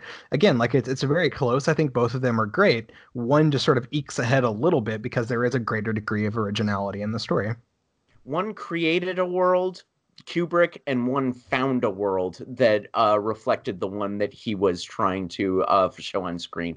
And I, I, think those are two vastly different things. And if you're going to give originality points, you should give it to Kubrick. Not only that, we haven't talked about the ending of Through a Glass Darkly, in which it's basically said that God is love. How cliche is that? Mm. That's the thing that brings uh, Through Glass Darkly down. God is love that I've seen that on a bumper sticker. Yeah, I've, I mean, like I've that, seen that... I've seen golden cocks on bumper stickers. I, yeah, and I, again, like uh, Kubrick, he didn't create that word. Like all of that was really sort of described within the book, and he just sort of shot it in an interesting way. Set design, like yeah, I'm sure he had some set designers, he had some music people, he had some some camera workers. You know, I mean, like yeah, he sort of like pointed and said, let's let's do this thing that I do in every single one of my films, and that's going to be kind of interesting. a collaborative art. All right, I need to say All this. Right. Holy fuck. Do you guys realize how much went into just the costume design alone of a Clockwork Orange? That was not a fucking thing that he was just like, ah, oh, let's put a cod piece on him. That motherfucking shit took months of fucking planning and trying on a billion different outfits. There was a lot put into it. It wasn't just like he read a book and stole all the ideas. There was very much originality in there. I, I the the the eye, eyelash thing uh, you know, picking out which eyelashes to use. There was so much weird nuances that went into every detail, every aspect of that film with the weird modern furniture and the bizarro fucking angles of people's faces going, like it was very, very thought of and orchestrated. And this is my argument with Hitchcock too. Very orchestrated shit. Um, but uh, like I, I get what you guys are saying with Bergman. I get it. I, I like Bergman too, but this was not his best and this is Kubrick's arguably best. Sorry, that wins for me. And I, I, I hope you guys understand why I have to go with that. Um, Noah? Yeah. No, this just kind of made me eh, appreciate Through Glass Darkly, I think, a little more. Um, All right. Yeah. Um, so let's see which one is higher seated. I was arguing, so I didn't. Uh, I was a uh, Clockwork Orange is higher seated. Um, flipping now. Shayra's like, oh god. Shayra's like, oh god, oh god. It is a Clockwork Orange heads. Yeah. Today is the day of heads for every single coin flip. Well, that was last. Uh, that was last week too. So, our last week was all tails. So, I yeah. guess. Now, I want to make sure, Jim, that the flipping app you're using is not tails only last week, heads only this week. Jesus. Uh, all right. So we have Young Frankenstein, a film that Ben chose, and Seven Seal, Ben's favorite film of all time. What is Ben going to choose? Oh yeah, it's Seven Seal, obviously. I'm Ben's, not even going to joke Ben's, about it. Ben's like Jaws. uh, Shayra, Seven Seal. Uh, yeah, Seven Seal. Obviously, that's Bergman's best. Obviously. Seven Seven Seal for me as well. Notice I'm voting for Seven Seal, Ben. I just want you to know that I vote for your film sometimes. Uh, Noah. Seven Seal, hundred percent. Seven Seal moves on with an easy 4-0 victory. Moving right along to the next of our bracket. We're on the other side, so we change up the voting order again. We have The Cabinet of Dr. Caligari and The Shining. Shayra, you're voting first. What do you say? No. I don't want to. Um, I like both of these films so much. Uh, Dr. Caligari's older, so it's you know I'm I don't know if everybody would be able to follow it as much, but god damn is it unique? God damn are those sets amazing? God damn are the performances outrageously great? And i know that this shit inspired the what is now like the modern goth like emo kind of look in a lot of the films we all well at least i love. Uh, i don't think there would have been uh, a nightmare before christmas without dr caligari. I don't think that would have ever existed. Um, it, it invented it invented a weird gothic aesthetic that was like it, it's just everywhere now. And I, it's so important but the shining is you know ah it's so good. And i love kubrick. I may have to go away from kubrick on this one though. And this shows i'm not a huge kubrick person all the way right? But I, I really like kubrick and i really like the shining but once again, that's not Kubrick's best. And Dr. Caligari is so iconic in what it presented. So I'm gonna probably have to go Caligari on this one. I am going The Shining. Noah. Caligari, hundred percent. Ben. Yeah, Caligari was a full point ahead of The Shining in the in the brackets for me or the the scores, so that's what I'm gonna go with. Caligari. All right. Uh, so I've got one minute to change a vote. Um, okay, so I will I will give you that Caligari is probably more influential in film general, but in terms of modern film, The Shining might be more iconic and more influential as well. So I, I in terms of where we are in film now, I think more people are looking back on The Shining than they are on Caligari. Not only that, we've got tremendous performances by Jack Nicholson, Shelley Duvall. Um, this is a brilliant movie that shows Kubrick's artistry, his ability to take a original idea that is vastly different from the work of art that he is trying to create and create something brand new and beautiful. Not only is it beautifully shot and and creepily shot with the follow shots around the Overlook Hotel, but we also have brilliant imagery like the uh, the twins, the uh, the the the when everything goes nuts at the end, blowjob bear, and the uh, I'm running out of time, the blood running. Out. This is a brilliant movie, and I love it. Okay, uh, did I change anyone's vote? Well, let me say this: like any semblance of originality that you're going to point to in The Shining is just going to be trumped entirely in Caligari. Like Caligari one of the most unique films um, I think ever made. Um, it's one of the first films where the, there's this the, the depth of the unreliable narrator. Do you guys remember at the end of Caligari?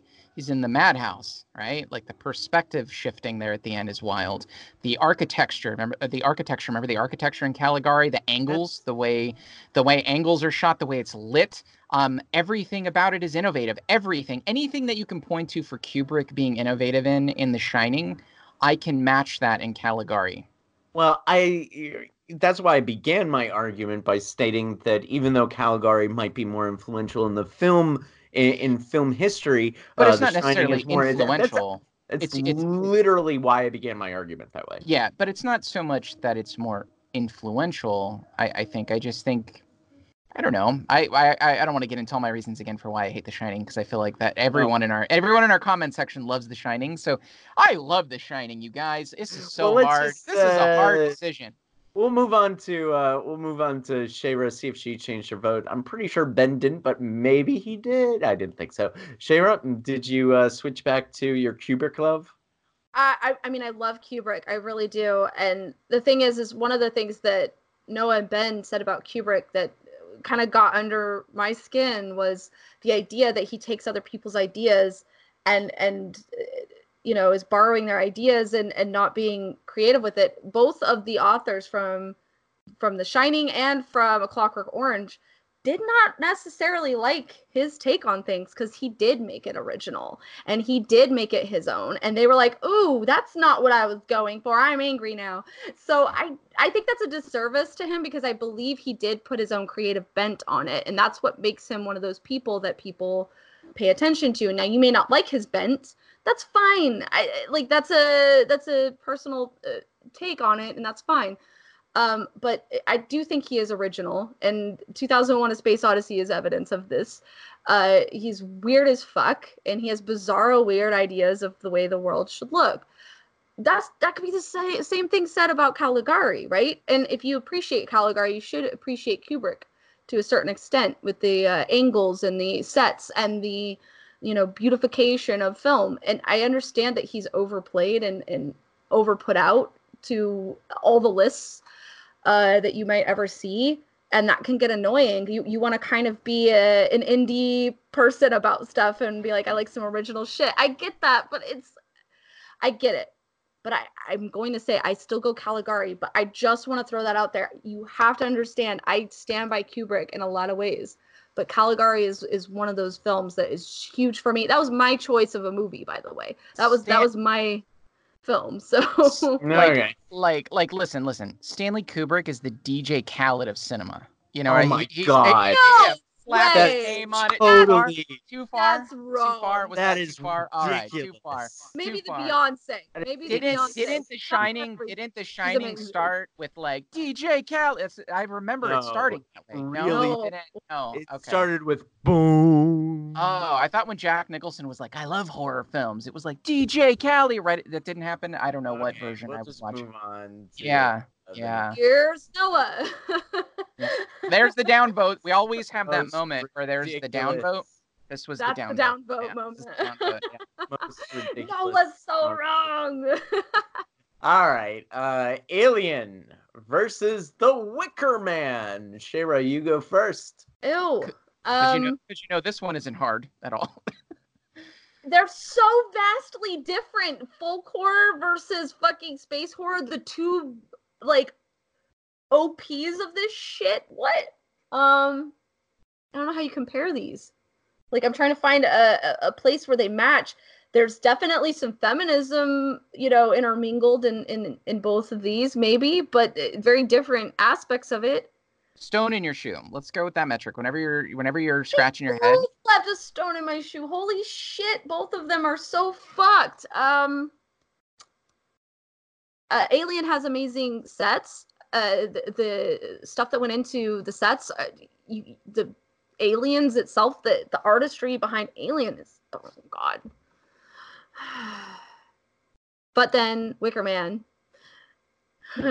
That's so good. Like uh y- you know the end scene is is even when you know what's going to happen you you're like holy shit. Amazing performances. Uh fuck, I think I'm going to have to go gut on this because honestly I could go either way and like we'll see where we all lie. Um I'm going to go with Alien on this because I am a huge fan of that franchise. I I don't know. Alien for me as well. Noah. this is one of the this is one of the harder ones. Uh, definitely one of the harder ones. Um, fuck. Uh, folk horror.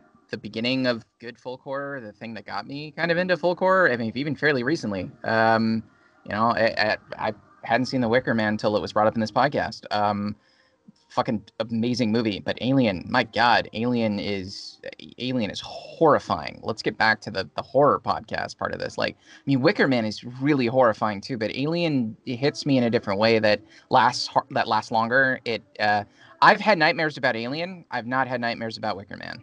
So Alien takes it for me. Ben. Yeah, if you want to talk about something interesting and unique that a director brings to a fucking movie, let's talk about Alien. That's how you make a real interesting set design. Uh, that's going to be my vote there. It is difficult. I really love The Wicker Man, um, but I think yeah, Alien. Alien moves on with a 4 Can 0. I? I just want to give some some. I love that Wicker Man has creepy people in costume with face masks on. That shit fucks me up. That did scare me so much. And little kids involved in the fucking shenanigans. No, those are two uh, very high up there. Ad don't don't put Shayra in that situation. But yeah, I mean, Alien. It's it's fucking Alien. You know. Of course, it's So- Alien. It's I- I fucking just- Alien. That's all I that just needs to I be want said. to I want to give a shout out because like you know I, I do feel like Wicker Man is scary. It really is truly horrifying for me. I there were t- parts where I was like Yeah. hiding under a blanket, like ew. This is just don't where it gets really it. hard, right? In this podcast, where it's like It's- we're, we're getting down to like, oh my god, these are both so I fucking feel like I'm good. shitting on a Wicker Man right now, and I'm like that's not accurate. No. Well, Yeah. it's uh we've got it, it doesn't get any easier um for you. Uh it's it's fine for me. Uh Silence of the Lambs versus Antichrist. Uh Shayra, you go first. Everyone, Shay was gonna be like, no, no. um. Okay, both have iconic openings, but probably that goes to Antichrist. They both are pretty iconic, though. I like I like the the woman running alone. You know, I'm gonna make it. I'm gonna do something for myself. It puts the whole character out there. But the Antichrist opening is like this is the plot. This is what's gonna fuck this couple up forever. Great literally, opening. to movie literally, fuck in the intro. Yeah, they Mm, literally, completely fuck them up. Uh, it's hard to pick which opening is is good. Hannibal's so amazing. He's hardly in the movie, and and he makes it. Like, how is that a thing? And the performances from everybody, everybody in Silence of the Lambs is so freaking amazing. Uh, it, it's such a good story. There's there's feminism in it. There's uh, you know, the serial killer craze was going on at this time. This really solidified the uh, white person addiction with serial killers. Um, it jump started uh, that. I think it's it. It, it, it really jump started that, that genre, yeah. and let me tell you, that genre is it's an interesting genre. I do watch a lot of movies with that. Um, Antichrist though is so unique and so interesting and so visually fucked, and and it blows your mind, and it says so much about life and grief and I have never seen a performance where I was like, I've been there. I've been there when she's crying in the bathroom and and just sobbing and just freaking out. I've been there. It was so real. That was one of the best performances I've ever seen. Amazing actress. Um, Willem Dafoe's uh, penis is also very important. Um, I'm gonna have to go with Antichrist. Sorry, Jim. anyway. All right, I am Silence of the Lambs. Noah. Yeah, this is hard. Uh, so, Silence of the Lambs is a way more feminist film, I think. I think in a lot of ways, Antichrist, when we parse it out, is deeply anti-feminist.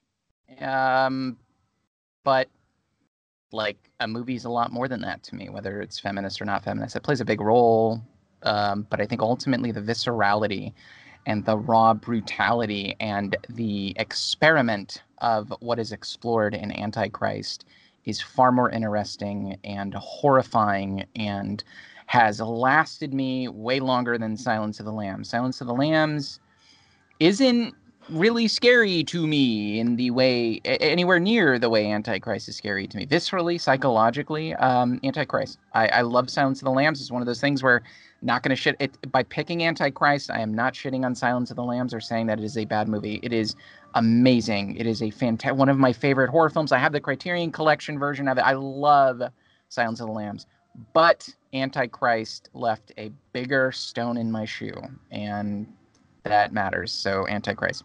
Ben. Yeah, I mean, like I, I don't think Antichrist is going to be winning any Oscars, and if if I'm not mistaken, Silence of the Lambs did win Best Picture, right? Correct. I just yep. want to make sure. Okay. Um, before I yeah made myself seem foolish. I was pretty sure, but I just wanted to confirm. Yeah, no, I mean like it, it's it's clear. Well, it's clear why. I, I, think it's it's obvious why this thing was an award winner. Um, there there are many good things about it, and again, like I think I said this during our maybe it was uh, during the course of this bracket or even during the podcast where we were talking about it. It's like I I kind of wish with when you have movies like this where one actor seems to stand out and make this sort of like iconic appearance like i want to say well the movie was successful because of that you know it was successful because of hannibal lecter but that's not true like that's that's really not true. I think the character development in this is really interesting the bad guy is interesting you know buffalo bill is a really interesting antagonist and fucking clarice is an amazing hero um there's yeah i mean there's not really anything bad i can say about the movie um but i i think Lars von Trier is never going to win any awards because he is so fucking good at delivering horror. And I know that's sort of paradoxical to say. Um, the genre doesn't get a whole lot of love from the Academy, and for the most part, I think that's fair because a lot in the, of the horror genre is just garbage. But not, not his stuff. You know, I mean, like there's it, it has real oomph. It has real power. Um, and I agree with everything that's been said about it so far. But for that reason, yeah, I mean, obviously, I, I picked this one, and I'm going to defend my choice and go with Antichrist. That means I have one minute to convince somebody to switch their vote. Um, okay, so a couple things. Noah, you yourself admitted that uh, Antichrist is a little more anti-feminist than feminist, and in that sense, I think that yeah, I mean, the fact that you said, well, a movie is more than just its politics, more than just its uh, point of view. And I don't necessarily think that that's true. I think that uh, if the film overall is saying something that's anti feminist, that it's not something that I can really get behind and vote for when I'm put when it's put against another film that is saying something that I do think is important and necessary. Not only that, a lot of the thing, a lot of the issues that you're talking about are saw level gross outs. There are there's there's genital mutilation, there's a bunch of other stuff. It's not it's not formula. It's not, it doesn't actually do anything to leave a stone in my shoe other than make me gag for a moment and other than make me not want to watch any more of Lars von Trier's work. This is deliberately, it's fennel. I love I love your passion, Jim. I I do want to kind of I, I feel like that's a little unfair. Like you you can't seriously say I, I and I want to be clear that this is what you're saying that if you disagree with the film's politics, that's the central thing you take away from the movie. That's the main thing. That's the No, main. No, that's not um, what I'm saying. okay. Be, I think saying I think we also saw that with your analysis of Joker as well. I mean, I know that's not that doesn't matter to this discussion, but I think that was the same thing with that one, right? It's like where it's this interesting sort of different film, but because of the politics, you gave it sort of like a middling score. If you're It- not saying that, then what are you saying? Because it seems like that's almost entirely what I heard. Like what? No, how, where am I wrong? that's not what I'm saying. What I'm saying is when I have to choose between a film that is politically regressive and a poli- and a film that's pr- politically progressive, I'm going to choose the politically progressive one. But it And doesn't exist in a vacuum, Joker- right? Like Regarding the- Joker, like if you watch that whole video on Jim and Garrett at the movies, we plug. Uh, we talk it. about uh, we we talk about how Taxi Driver has the same type of character, and yet that film and in similar types of politics, but I think that film has more of a moral center than Joker does. So it's not just because of its politics. There are a lot of films whose politics I disagree with that I end up liking, you know, because of the filmmaking. But I think that when I am put in a position where I have to choose a progressive politics film versus a regressive politics film, I'm going to choose the progressive politics film. Yeah, I mean, I think that's I think that's why I actually voted for Creep 2 over Bug. In fact, because of the uh, the, uh, the the nature I think of the, the the female protagonists of either film. That being said, I don't think that's a fair characterization of Antichrist here. I don't think it's necessarily regressive. I think what Lars von Trier is doing is just describing a point of view, describing an idea, exploring that idea, putting it forward, and making it uh, sort of like a, grotesque work of art. Um, and it's going to be evocative. Well, Um, and that's, unless you know- uh, unless Shayra has switched her vote, then that means that Antichrist uh, moves on anyway. So uh, I get my one minute to uh, say my piece, and Chaos reigns. oh boy, so that's that's uh, This- that Jim- means Jim, that I- Jim, Shayra I- I- I do- I do want to say that this may be one. Uh, uh, this may be one of the more interesting. This may be like the central disagreement I think I have with you is like I I'm on the boat that a film can be politically regressive, but a conversation piece that provides a separate sort of value that is that makes it overall a more interesting and fun experience than just a film to which the politics I agree with.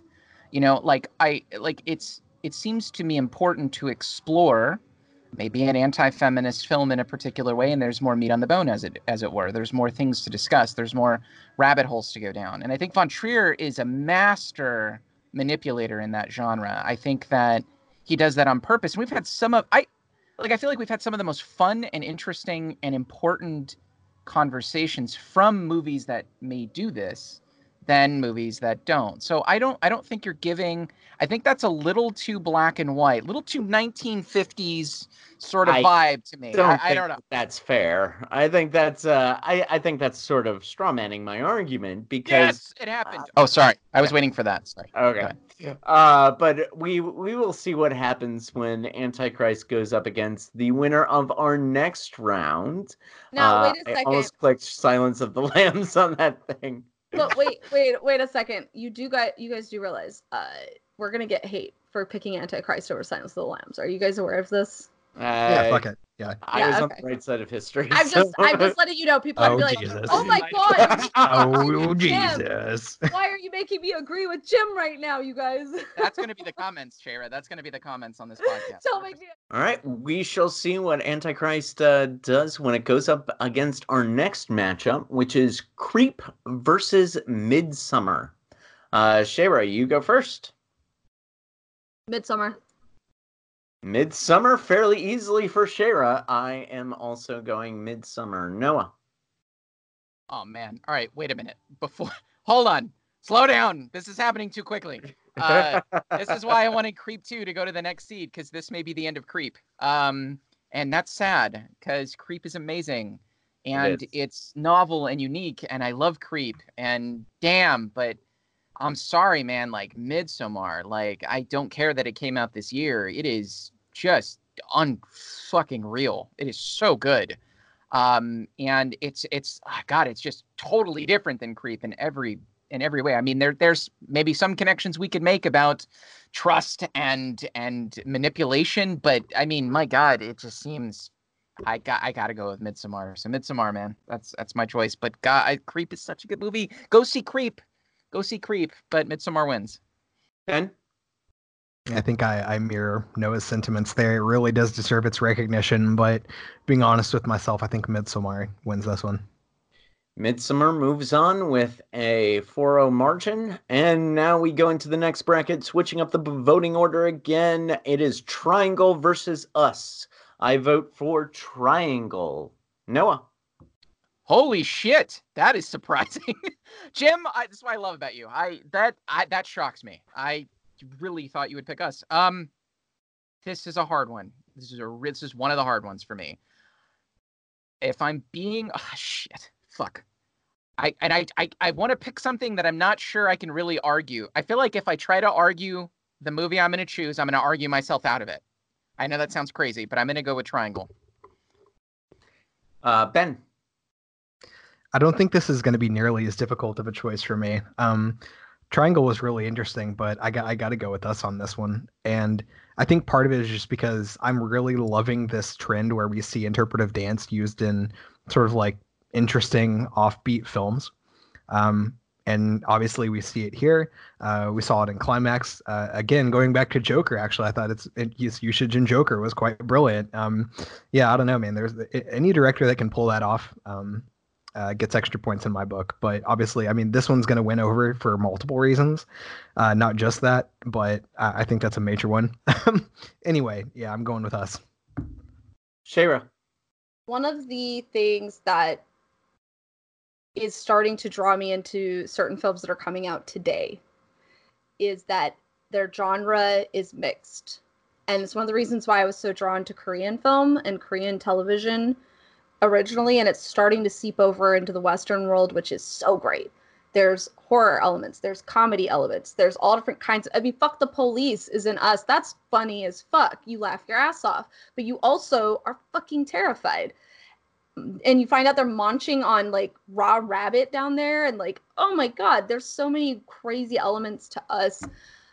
I have to go with us just because although I like Triangle, I like the uniqueness of it. Um, it, it just doesn't stick with me the way Us does, and I really do like the genre merging that's happening with film today. That it, it just it makes me happy inside. It's a personal preference, probably, but I love it. Hmm. All right, no, it's uh, you and me versus Ben and Shayra. Do you want me to go ahead and take this since you were kind of on the fence? Yes, I reserve the right to potentially hop in, but I think you may have more of a dog in this fight than I do because this is, this is actually really hard for me. Okay. Uh, who is taking us? Just both of them. I, I mean, double team. Yeah. uh, double double. I'll, Um, how about this? How about you guys Ben like uh all say I'll I'll go against Ben again. So how about we uh, all just say a piece on this one? I think this one is uh Okay. I think interesting Noah's to a little from bit on the fence. So uh, I'll do my piece us talk- last. yeah, how about Noah talks last? Yeah. Let me hear what you guys think- think. I Like do do some minute. talking. Yeah, do some like one or two minute talking and let me I yeah, this is interesting for me. Okay. Um, I'm gonna start with so this is uh this is one minute a piece, and we'll go in the original voting order. Um, except Noah, you want to go last, so we'll go in the adjusted original voting order, skipping over you, going to Ben, Shayra, and then you close out. Uh, one minute apiece, uh, just as we did last time. Okay. Um, so Ben, I think that you you care most about the metaphor. And so I understand why you like Us. But Us is a purely metaphorical film. As soon as you start taking it apart realistically, it falls apart. Uh the like how do they have so many uh um you know, whatchamacallit, tunnels underneath the entire United States. Does that mean that there are uh, 365 million doppelgangers? What happens when uh, one of the doppelgangers gets poisoned rabbit and dies, and then the uh, his other doesn't? Like it falls apart as soon as. Where did they get so many sh- scissors? How did they coordinate their costumes? Like all of these things in a realistic world kind of fall apart. And so if you only talk about the metaphor, then us is great, but it doesn't uh, hold together realistically. Triangle holds together both within its sort of a magical realism world, and god damn it, I couldn't talk about all the things I love about Triangle. I just spent my minute. I just spent my minute shitting on us. Well, not. I, I'm not shitting on it. Like I agree that the metaphor is great.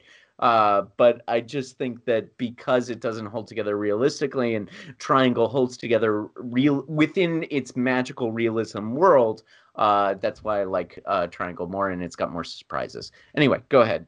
Mm, I mean, I think I think you're really evoking a sort of a, an example of special pleading here because like getting stuck in a time loop, you know, I mean, you've really got to put a lot of interesting sort of new barriers around a magical reality in which this could potentially happen. And if you're not affording that same sort of allowance to us, then you're not really comparing them on a, a, a comparable uh, sort of like foundation, right? I mean, like with us, there's this world in which there's this government that kind of, you know, has this setup and like it's sort of assumed that this thing happened. And that's sort of the foundation is that this thing is the thing that happened. And that's what we come into the story with is that there's this thing. Um, besides that, though, I think just like whenever you look at the technical merits, I think I think Jordan Peele did a, a, phenomenal job with this, and I think there's a lot there artistically that just sort of goes above and beyond what we see with Triangle, even though it is a really interesting, really novel film. Um, I think there's just a lot more to appreciate, not to mention the social commentary. And I'm honestly not sure what sort of social commentary you can get about, as interesting as it is, a tale of a mother that sort of gets trapped in this sort of time loop and has to relive the same set of experiences over and over and over again, even though like, fighting with herself and so on and so forth. So, yeah. All right, Shayra. I've got a reply to that, but I can't. All right, go ahead, Shayra. Well, we'll, we'll figure out replies in the last minute, maybe. Let Here's the thing. Again. Yeah, yeah. Let's start my minute again. Us is a metaphor, yes, but it's a metaphor that has the moral viewpoints when you were talking about a progressive uh, viewpoint, which is something that you stand for anyway. And honestly, that metaphor was absolutely necessary for its time. How did they all get dressed in the same outfit? It's because she was actually originally from the top world and moved to the bottom, and now she's able to help people, you know, co- combine together. That's what made them. That's what made her Neo down there. Was she had already experienced that other half of the life. And that's what was the interesting twist in the film. And that's what made it more realistic.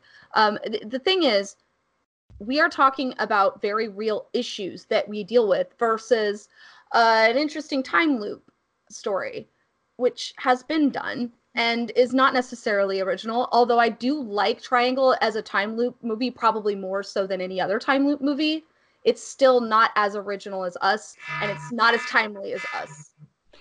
Noah? The time loop in Triangle is the first twist, but there is more than one twist in Triangle. Triangle knows that you're going to go into this movie thinking it's a time loop movie and it's built off that assumption. That's why it's unique. I think what happens in us, although it's the metaphor is important, it's powerful and it's it's monumental, ultimately us is about the other coming to it even if it's this sort of jungian archetypical shadow self coming to attack it's more that concept is purified in triangle because it is literally the same person over and over and over again wanting so desperately to uh, attach themselves to the need to love. It shows the negative side of love, the need for that kinship with one's son that you would sacrifice that son and all of your friends ad infinitum in order to grasp you know a locket like in order to grasp that thing for one more minute. And i think ultimately that's a more powerful thing to me in a horror film. But i sound like i'm shitting on us and i don't mean to because us is amazing. Us is good. Yeah I, I, like us fine. Um i just like triangle more. Uh anyone switch the vote no. All right. Triangle has the Ooh. higher seed. So triangle is heads. We are flipping. Today is heads day. Triangle moves on. I like I, I I know immediately what Ben is thinking. I can look at his eyes and he's gonna pull up the odds of what right now he's about to pull up the odds. No, what what I'm is. actually thinking right now is that I didn't see the coin flipping this time. I feel like you just picked up the Oh, phone. I I swear I did. Cheating happened. We're, we're gonna yeah. Alex we're gonna Alex If I- this shit If by I'm the gonna end if they're all cheat. I'm gonna if I'm gonna cheat, I'm gonna cheat on the not the next one, but the one after. Um, all right, so we got uh, Seven versus Get Out. This is the hardest one for me. Uh, everything else has been relatively, meh, I wouldn't say easy, but I've got to go with the one that aims higher. I got to go with Get Out. Uh, Noah. Yeah, same. This is this is hard. This is hard. Um, brr, um, Shit. yeah, I, I just I just realized that that if Get Out goes on, it goes up against Triangle, and I. yeah, that's hard too. That's All hard right, too. so Get Out versus Seven though. I, I'm gonna fuck. Yeah. Mm. This could go either way. I I'll save if we argue. I'll give my reasons, but I'll I'll say yeah. Get out. I, I'm gonna give it to Get Out like by that much. I'm gonna give it to Get Out. Ben. It's not as difficult for me. Seven's a really good flick, but Get Out easily wins here, I think. Okay. Wow. Shayra? Either way, Get Out and Seven absolutely beat the shit out of Triangle, but uh, Get Out for sure. Oh wow! All right, so I guess it's the hardest for me and Noah. Um, uh. I will go ahead and move Get Out on, and then we'll go to the next one, uh, which which I hope uh, I hope the heads uh, the the the heads dominance continues if we go to a coin flip. Annihilation versus the Vavitch. I am definitely going Annihilation. Noah, The Witch. Ben, Witch Shayra. You know, I, I adore you, Jim. And I think you're a great person. And I appreciate your arguments about Annihilation. And I really enjoyed that episode. And everybody should watch the Annihilation episode, but I'm going to go with Witch. I have one minute to convince you otherwise. This I don't know who's the most convincible. So this one I don't know where to aim my aim my barbs, but uh all right, minute starting now. Um okay, so The Vivitch is a slow-moving film. It doesn't have the energy behind it that Annihilation has. Annihilation has better special effects. If we're just like looking at the filmmaking as a whole, Annihilation wins hands down. Not only that, Annihilation is a better metaphor about pain, it's a metaphor about who we are as people. Ben, you always like metaphorical films, and what is more metaphorical than Annihilation? Annihilation as a metaphor certainly beats The Vavitch. Not only that, uh, we get this this weird sort of uh, thing at the end where all of the it's sort of this twist ending that's not really a twist ending. Um, I mean, she just looks. It, the whole thing could have been avoided if she watched the baby closely. Uh, it, it is a slow moving film that I ended up just just getting more bored by, where Annihilation had me every second of the way. It is just a brilliant film, and I love Annihilation much more, and it speaks to me personally as well. Since everybody starts talking about their their sort of personal connections to this film, Annihilation proves that because you are changed doesn't mean you are dead. Um, I am. Did I change anyone's vote? I just want to say I don't know why that was so funny to me, but I can see the witch ending with like boo, boo, and then the baby's there the whole time, and it just ends like the witch, like it doesn't disappear at all. Like it's just that's the end of the movie. Anyway, sorry, I'm I'm weird. Anyway, no, you didn't change my mind. In fact, if anything, I'm doubling down on how much I love the witch after hearing what you had to say because it angered me what you said. So the witch times fifty. Did I get the metaphor? Did I get the metaphor lover, Ben? Uh, as much as I love metaphor, I mean, I also really enjoy slow burn films, and I don't necessarily think special effects and shock value really mean anything. So The So, bear scene. I didn't even talk about the fucking bear scene. Uh, anyway, yes, That is Uh, a scary scene. That scene really fu- that scene really fucked me up. the bear scene. But I think ultimately, I, over flying naked ladies. Uh, okay, I wouldn't go that far. Hold on. Uh, but uh, no, actually, it's not even the bear scene. It's the bulb scene where you actually see the uh, the alien at the very end of Annihilation. That is the scene that sticks out as one of the most impacting scenes in the whole film to me. But um, I mean, you know, I just am one of those people that love to live deliciously, so I can't I can't do it. Can't do it. And Ben, you stuck with uh, the Vivitch Shayra. Yeah, sorry, man. All right, look, I I totally appeal like my my fear aesthetic, if we can go with that, te- definitely goes in with annihilation. This idea of this other being taking over your yourself. You guys know this is my big fear, and the ending sequence to annihilation is huge. And the the idea that we change, we do actually morph into different people. That's actually what we do. It's a great metaphor for all that, but I have to say, a majority of that film I don't remember much about it. The end scene very much sticks out. There are certain parts of the ending sequence, like the the major parts of the ending of the film, like maybe the last half hour, huge.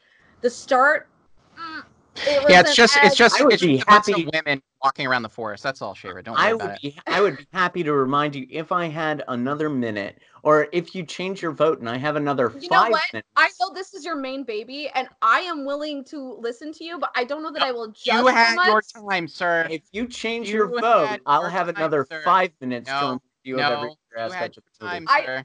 I just, I just want to say with Uh, You're The right. I've had my time, but she could grant me five more minutes. The Nope. Witch has aspects of it throughout the entirety of the film that stood out to me. Yes, it was slow burn. Slow burns tend to actually kind of bore me, and The Witch didn't. And that actually kind of made it unique for me. Um, I know that a lot of Ben's favorites are these like slow burn ones, and I'm like, I fell asleep during ha- during Hagazussa like fucking every time I tried to watch that shit. I fell asleep. Oh my god, it was so boring. Sorry, I know you thought it was exciting, and I'm not trying to shit on Hagazussa, but I'm just saying mo- mo- most of the time, a slow burn uh, can be slightly boring to my kind of brain. But uh, The Witch, I can think of every single moment, every single aspect of it was exciting to me somehow, and there that's is no elevated horror without the witch. That If- as a concept does not exist without the witch. You see my video. Nope, I'm sorry. See, I'm sorry. Defer to my video on elevated horror and do a rebuttal, Jim. You are you are absolutely mistaken. There is no Can we do modern concept of elevated horror without the witch. A Can we hundred would do be percent. a happy- video I would be happy to argue that that point, but Have uh, at it. Shay, uh, but that point is not germane to Annihilation versus Witch. So, uh, Shayra, if you're gonna give me, if you change your vote, I Nope. uh, I get five more minutes. It's up to Nope. you. That's these are the rules. These are the three to one. Three to Fair. one, I'm unless so Shayra changes. sorry, Jim. You know I love you, but I'm sorry. Yeah. The Witch it definitely beats Annihilation. Halloween versus It Follows. Uh, It Follows. Wait a well, hold all right, y'all are killing me. Wait a minute. It follows as much this wait, slow, stop. I am It voting fol- for It Follows. It's on to you. No, no, I know, but hold Halloween, guys. Like hold okay. I love oh fuck. What? Y'all are like tripping me out. This is crazy. I I Okay. Come on, Hold this on. one's obvious. Come on.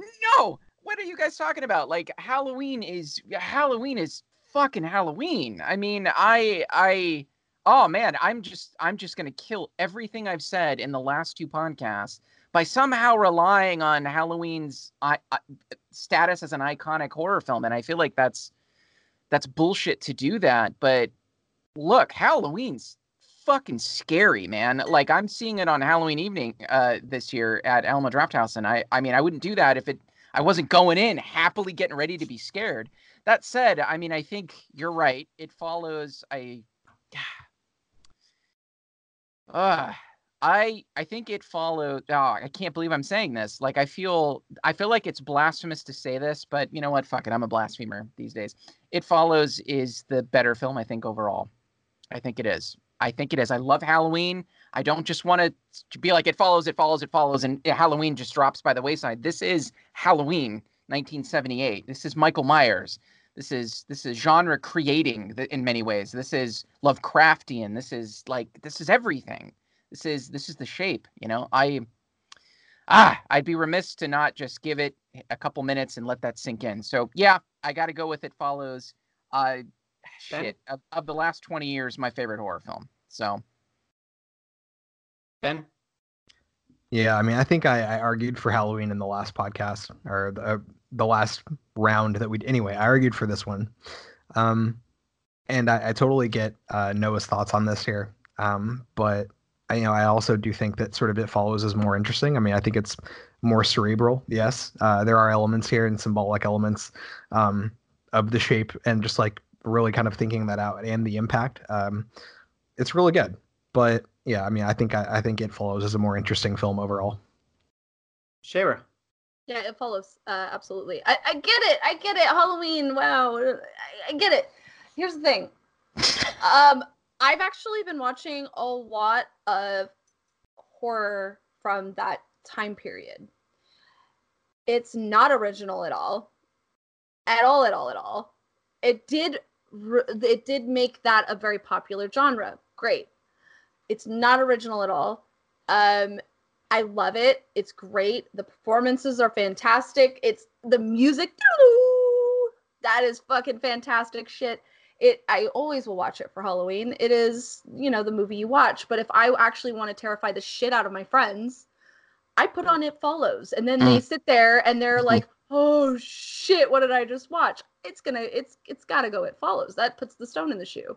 Uh, Mm. Halloween is um almost to the standards of today kind of cute and wow. that's not what i'm going for there are some really great sequences don't get me wrong i love halloween i will defend it but it follows is much more horrifying i think Yeah, I mean it's it's interesting. It's like it fall so they're they're similar in the sense that there's this thing lurking, right? There's death is imminent and it walks and it follows slowly. Michael Myers is this this sort of contiguous thing with a blankness whereas in it follows there's still this thing coming after you. There's different rules. It's obviously it's it's like giving michael myers by fucking.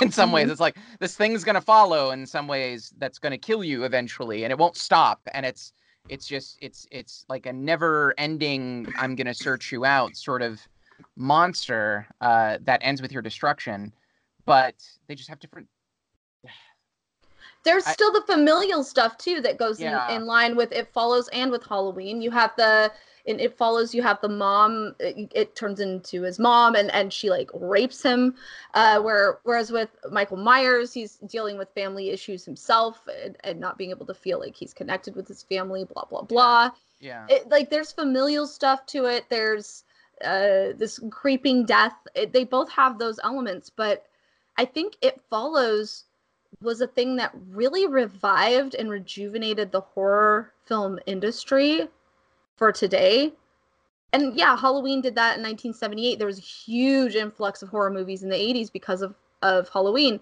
so in in similar respects they both revived things you know it, and that's what follows that's the killer does. The killer Yeah. is always revived, right? it works. Well, you know, it. I said this in the podcast for It Follows, but It Follows pays a massive homage to Halloween um, in many sequences. The classroom sequence, the house uh, where they go, the empty house where they find the porno magazines. Um, you know, I, I think uh, Jess's uh, sister is Jamie Lee Cur- is was named after Jamie Lee Curtis's sister, and It Follows. So there's a ton of uh, a ton of connections between the movies in the sense that It Follows paid homage to sort of the uh the the the thing lurking the shape lurking behind you the thing following you death creeping in. I think what makes it I really just want to spend a moment on this and say that i think maybe the thing that makes it follow su- superior also is its reflectiveness its reflection on the philosophical specter of death. You know that doesn't exist really in halloween. Um uh, that's absent largely in halloween but in it follows there's this i mean they they they're, they're reading kierkegaard in parts of it they're they're Yeah. uh, I'm, I'm sorry not kierkegaard dostoevsky holy shit They, they're, yeah, they're, they're, they're reading they- The Idiot. They're, they're Yeah. opening up even devices that have meaning and metaphor when they're reading stuff. So And there's these random moments in It Follows where they they talk about these deeply philosophical issues related to their last moments of existence, like what it's, It's- going it's to be like. you say it's highbrow Halloween then? Yeah, I mean, it, it pays homage, and even that is kind of cool, right? Like, I, I, I it, it enhances the movie, I think, also by paying homage to that sort of genre. And I don't know, I, it's, it's, it's, it's more high-minded This is this really comes down to me being a total hypocrite because I when I think of Halloween, I really it totally does. I'll be completely honest about it. Like when it comes to Halloween, yeah, it's uh it's it's not very philosophical at all in terms of the content of the movie. I mean, it, it has some of that stuff in it, has the Lovecraftian stuff, it has the otherness stuff, that sort of stuff, but uh it it it doesn't reflect on itself in in the same way I think it follows does. It doesn't doesn't really have the adolescence thing that it follows does. I mean, there's adolescence obviously in there's adolescent people in uh, in Halloween, but the reflection on adolescence being sort of this cue into the realization that death is coming for you, that it's imminent, that the world is going to break your back, and at some point it's going to fall on you like a house, and you're going to die. That like realization that life's too much sometimes, and and what's waiting for you at the end and following you, and you pass it along by having sex, you create this next set of beings that have to face this same monster. That is adding a layer of complexity to a Michael Myers esque sort of death villain, a haunt and specter that comes after you that I think makes it superior. So I wanted I wanted to take this extra time to say that because we're literally gonna too. yeah we're gonna move Halloween out of this list. If we're gonna do it, let's do it right. So well, I, I agree. That was the uh, that was the most discussion we've ever had for a 4-0 victory. And, uh, this completes the round of 32. Join us next week when we jump into the Sweet 16. We have such great matchups as Requiem for a Dream versus Pontypool, Clockwork Orange versus Seven Seal, Come and See versus Bug, Alien versus Dr. Caligari, Midsommar versus Antichrist. We're all going to go nuts next week. We Oh, hope man. you join us then. Until then, thank you very much for watching. Be sure to check us out on social media. Uh, like, share, and subscribe this video and play play your own bracket. Tweet us your bracket. Uh, we've got the link for the bracket in the description below. Until then, have a good night or day.